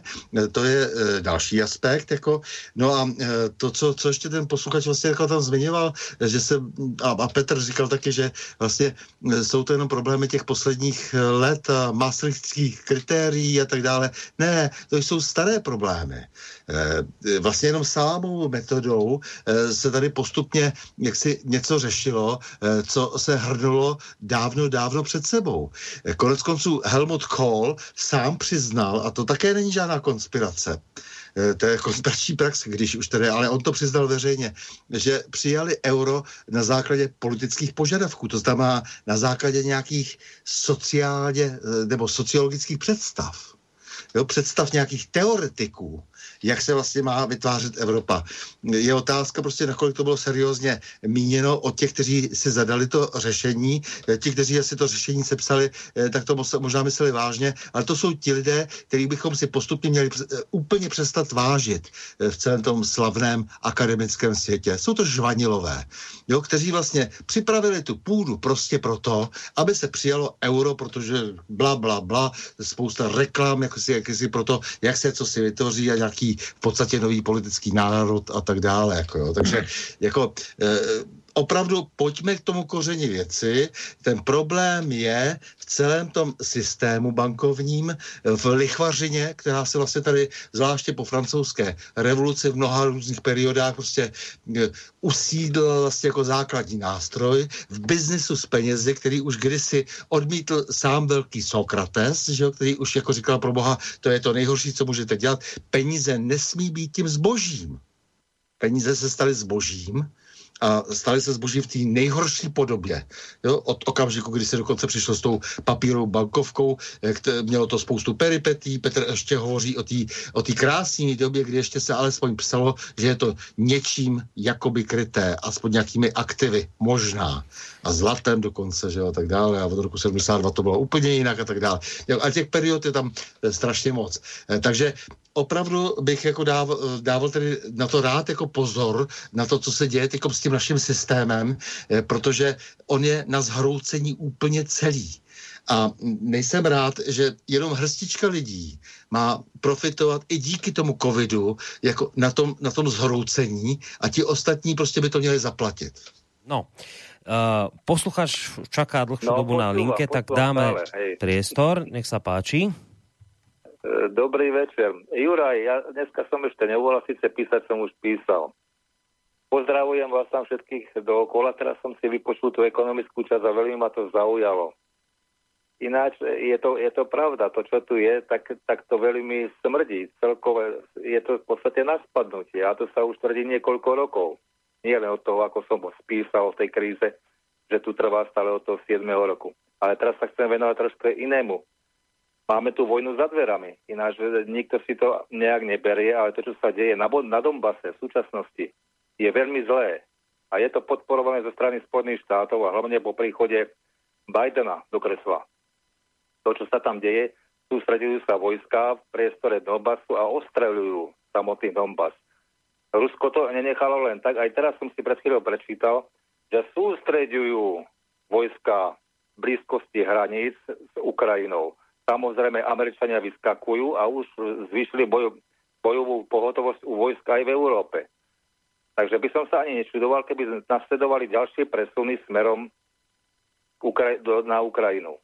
Nerád by som bol, keby, aby sa tam niečo znietilo a bola z toho skutočná reálna vojna. A v Amerike možno, že aj o to ide a vojnu, vojnu na zadržanie, aby tam vytvorili permanentný konflikt. A skrátka do vojny sa dávajú peniaze a ten by od, oddiali zase tvoju hospodárskú krízu. Veď tak to spravili aj v medzivodnom období. Ona totiž tá kríza, veľká kríza, takzvaná neskončila roku 34, alebo 33, ako kto chce, 34. V Európe nástupom fašizmu a rozputaním vojny. Amerika, Amerika sa z toho vyliečila a žila z toho ďalších 70 rokov že žiaľ Bohu ďalej to nejde, tak, tak riešia to rôznymi prostriedkami. A vrátil by som sa aj k tej Číne, ale to teraz nebudem rozeberať, pretože som si prečítal k tomu ďalšie veci. Uh, údajne, povieme len jednu vetu. Údajne bol tento vírus spustený aj preto, aby to zabrzdilo Čínu. Ale prečo prišlo Rusko neskôr? Prišlo preto, pretože zatvorilo hranice. Lenže vírus sa tam dostal potom prostredníctvom tzv. turistov rôznych a ich samozrejme aj ich veľkých milionárov, ktorí nakradli v 90. rokoch.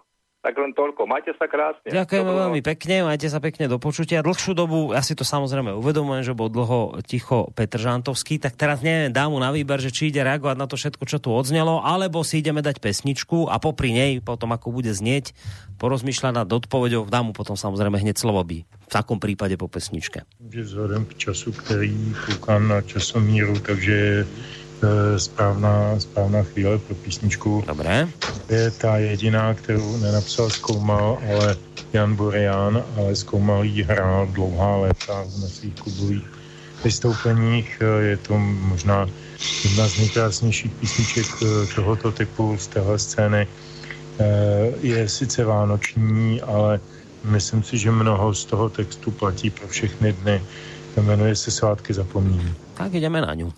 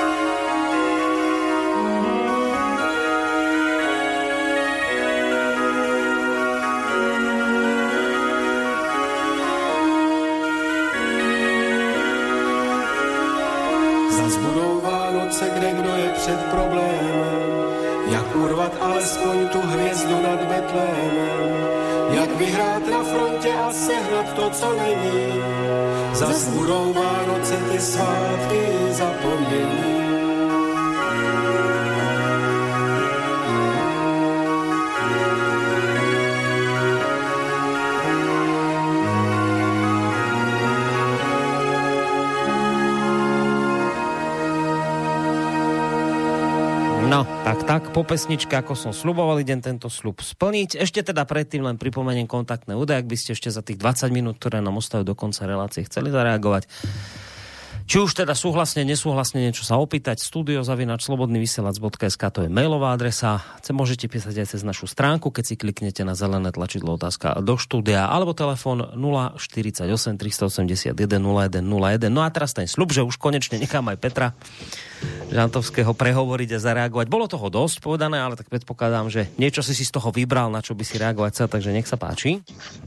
Já bych možná řekl trošku něco ještě navíc nad rámec toho, co bylo řečeno. Myslím, že eh, pánové předřečníci to vystihli docela, docela komplexně. Eh, Já bych chtěl k tomu přidat eh, ještě vzpomínku na ten, na ten telefonát nebo mail o tom, že se mají dodržovat ty zákony a nemáme chodit na ty demonstrace a tak dále.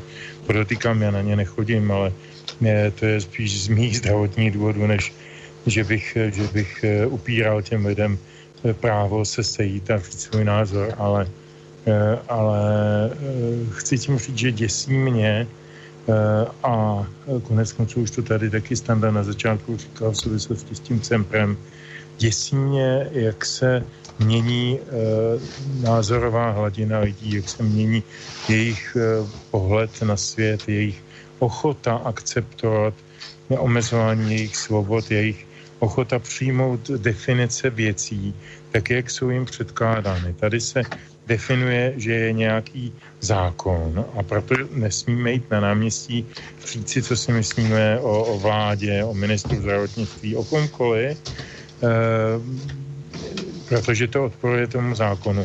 A teď to někdo myslí opravdu vážně. A já věřím tomu. A jsou i různé e, indicie e, ze skutečného kontaktu se skutečnými lidmi. Třeba mám studenty, kterým je kolem 22-20 let a zdaleka ne všichni e, jsou schopni si domyslet, jak moc jsou v této době okrajovány jejich svobody, jak moc se stávají víceméně dobrovolnými loutkami v rukou korporátů a těch, těch kteří, kteří vládnou a budou vládnout tomu světu. A na druhou, stranu, na druhou stranu je pravda, že já jim vlastně při těch diskusích, které o tom vedeme, moc nemám co nabídnout, protože pak se mě někdo in, inteligentně zeptá, dobře, a co máme dělat jiného. A já říkám, no, Vy můžete dělat jenom to, abyste zůstali slušnými a přemýšlivými lidmi, uvědomovat si to a mluvit o tom. Vy moc jiných příležitostí nemáte. Eh, já vás nebudu hnát s klíčkama na náměstí, eh, protože byste museli mohli dostat pendrikem, tak jako jsme dostávali my v 80. letech. A to bych si nevzal na svědomí. Ale eh, už když to říkám, tohle ten jakoby pseudobonmot, tak si vždycky uvědomím, Ergot, ale vždyť je to může potkat. Vždyť to není vůbec nadsázka. My jsme, jak zpíval Nohavica v jedné písničce, zrozen v komunismu, umřu v komunismu.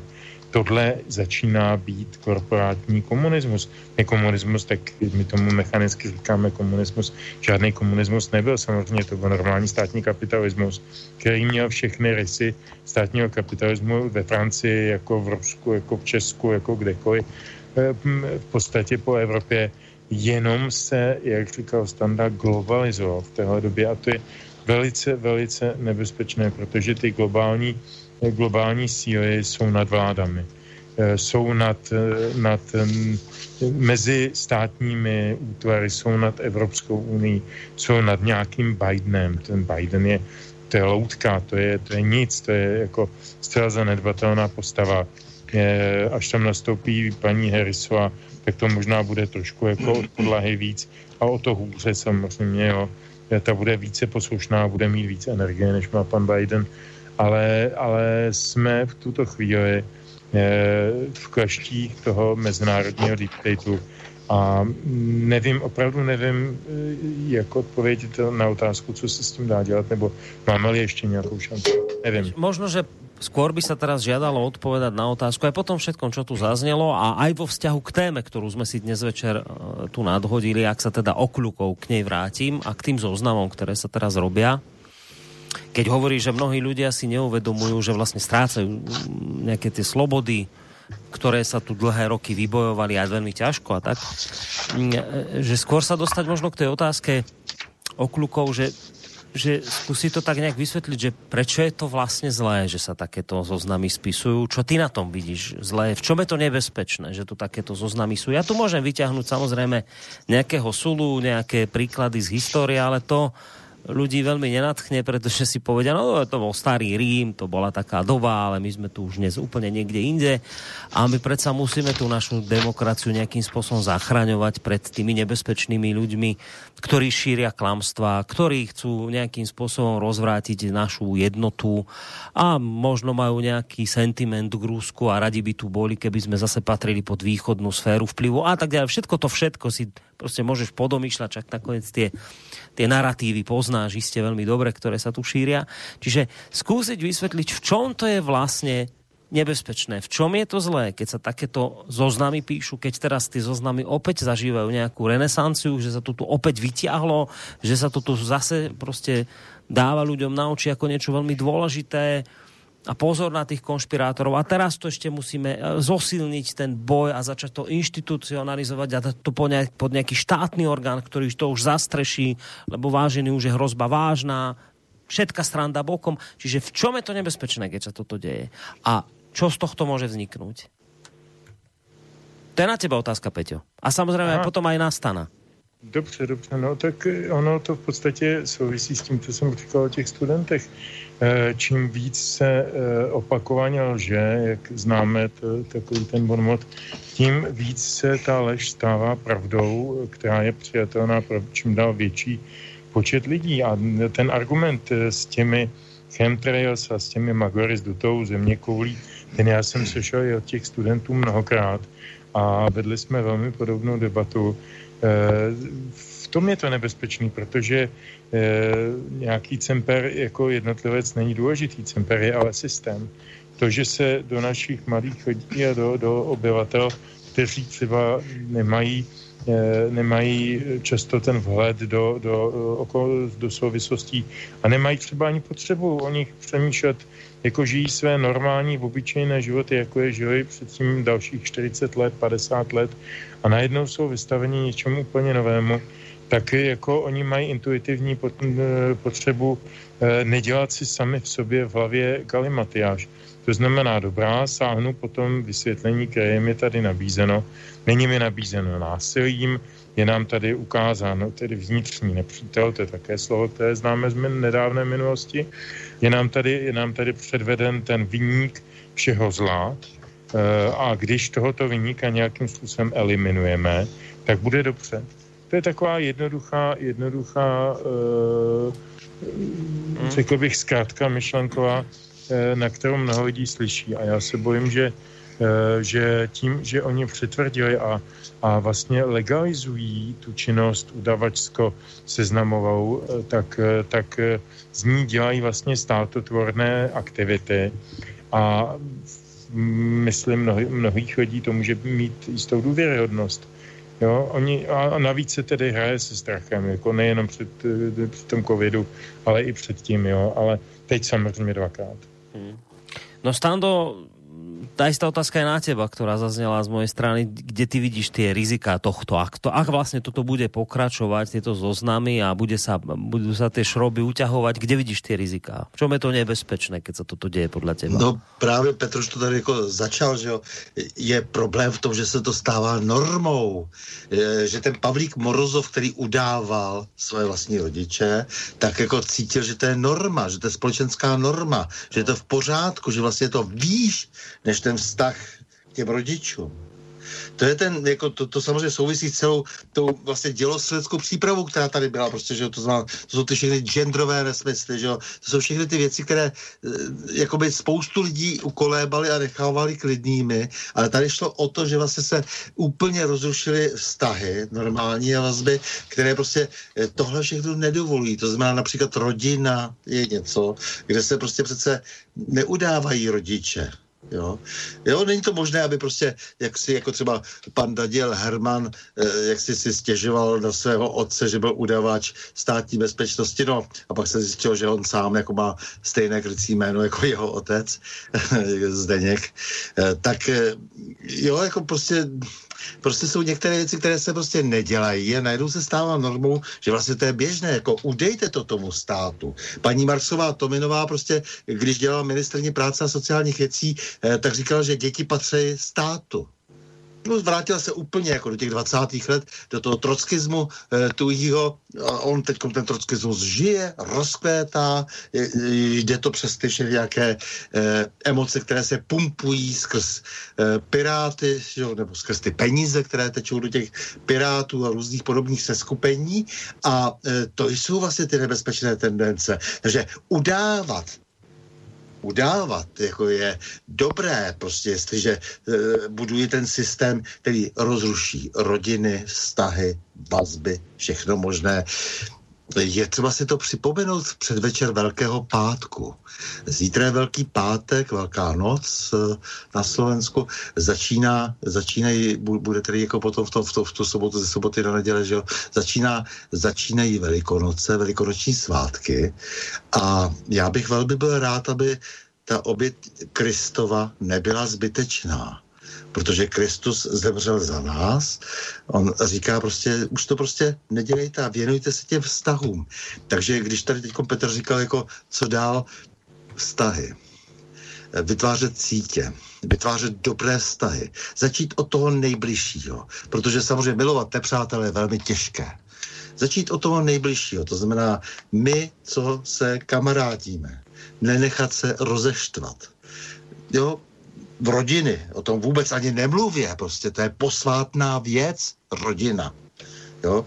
To, že prostě jako někdo začne udávat své vlastní uh, rodiče, jako se to děje teď, eh, nám to před, předvedli američané, vlastně eh, ti demokraté, kteří jsou tím jedním z velkých nástrojů vlastně toho jakéhosi liberalismu, nebo co to vlastně je, jako liberální demokracie. Je to prostě, je to prostě blábol, který vlastně maskuje eh, velmi totalitní praktiky.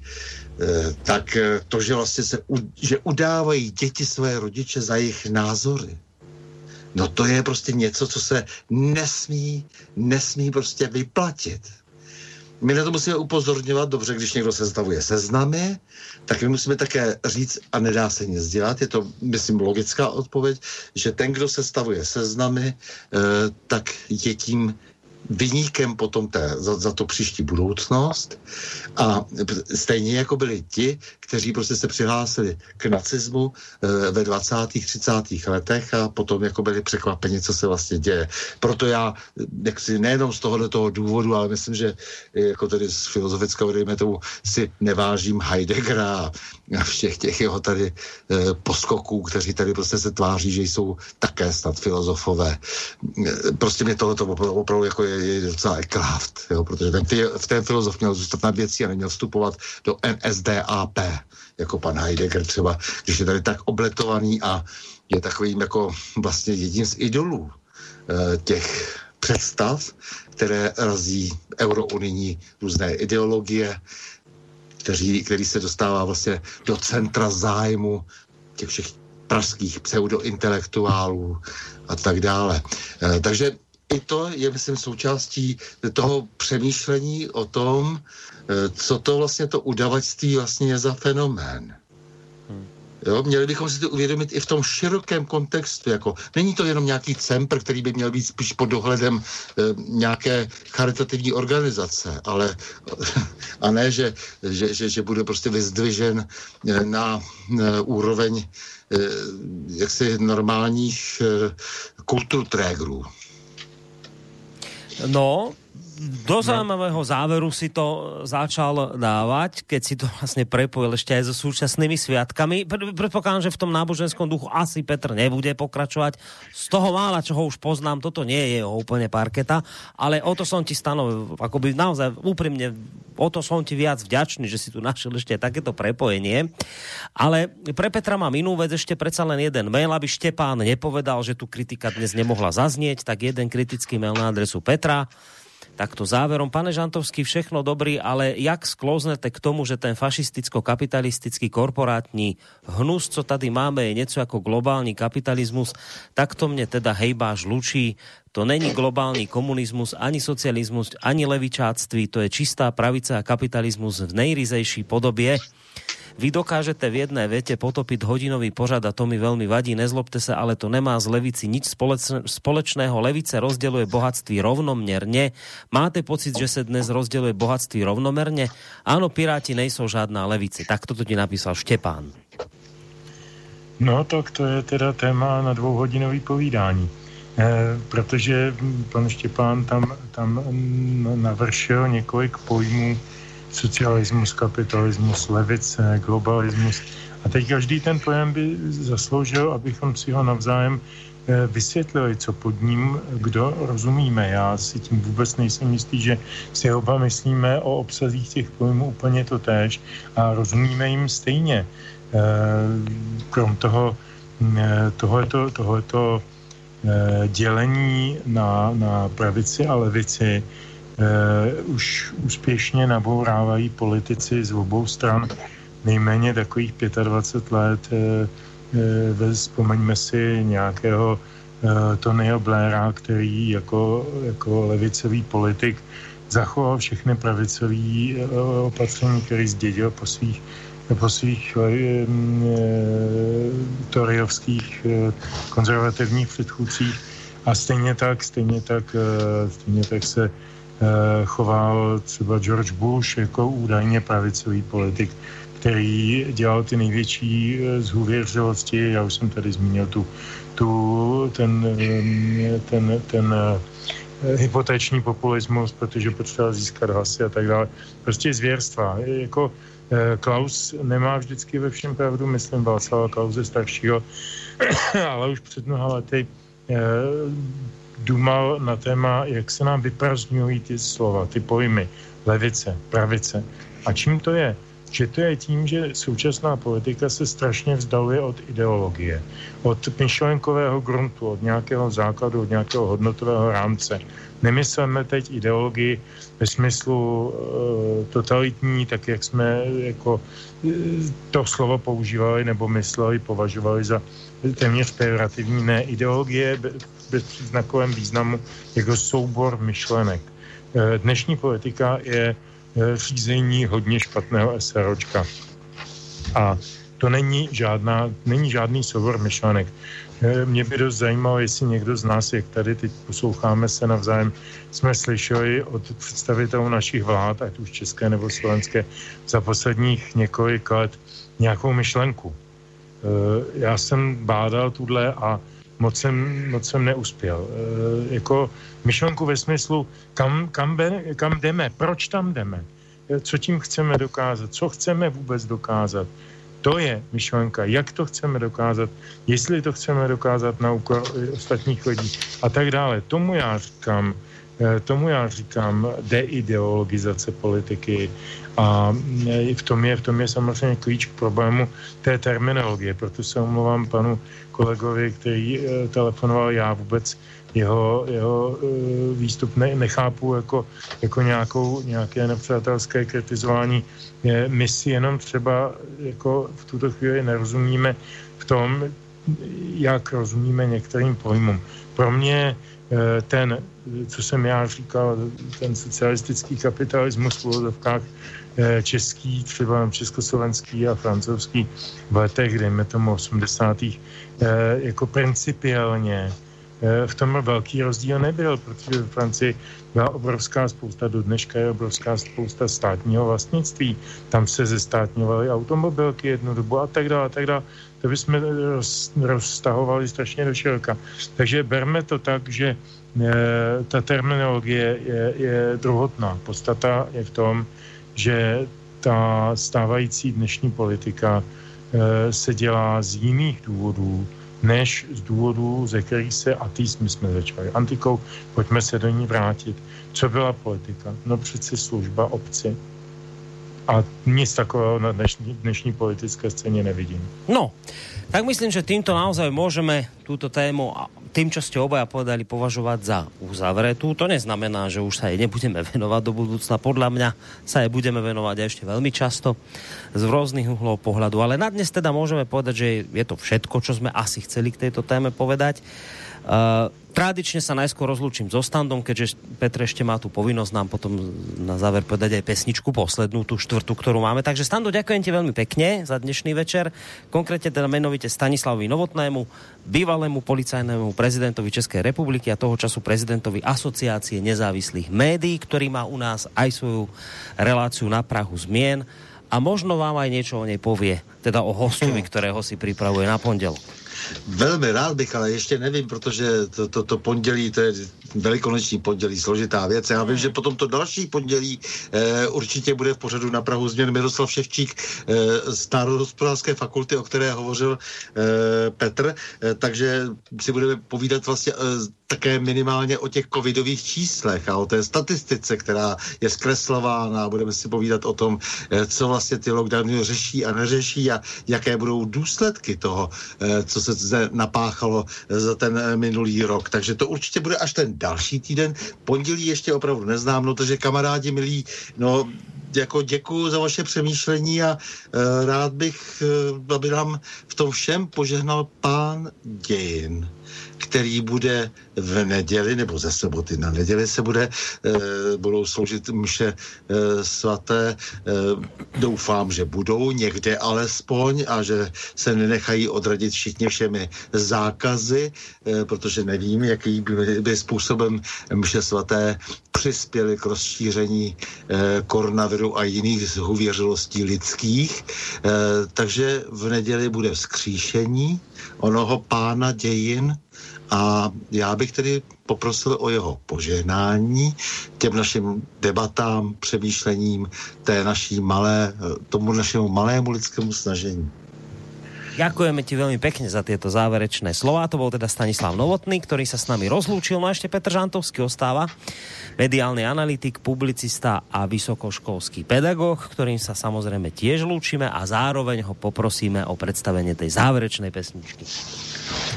Takže děkuji všem posluchačům, Standovi, tobě Boris. Eh, přísám, eh, že jsme se se Standou nedomluvili eh, na tom závěru. A já jsem, když jsem vybíral písničky Petra Zkoumala, tak jsem tam e, našel píseň, která se jmenuje Neopouštěj nás a myslím si, že se do této atmosféry velice silně hodí. Takže vám všem dobrou noc a eh, poslechněte si tu píseň. Poslechneme už o malou chvíľku, len sa teda ešte k tomu rozlúčim a ja z Vánsko-Bystrického štúdia. Vám pekný zvyšok štvrtkového večera. Praje Boris Koroni. Do počutia.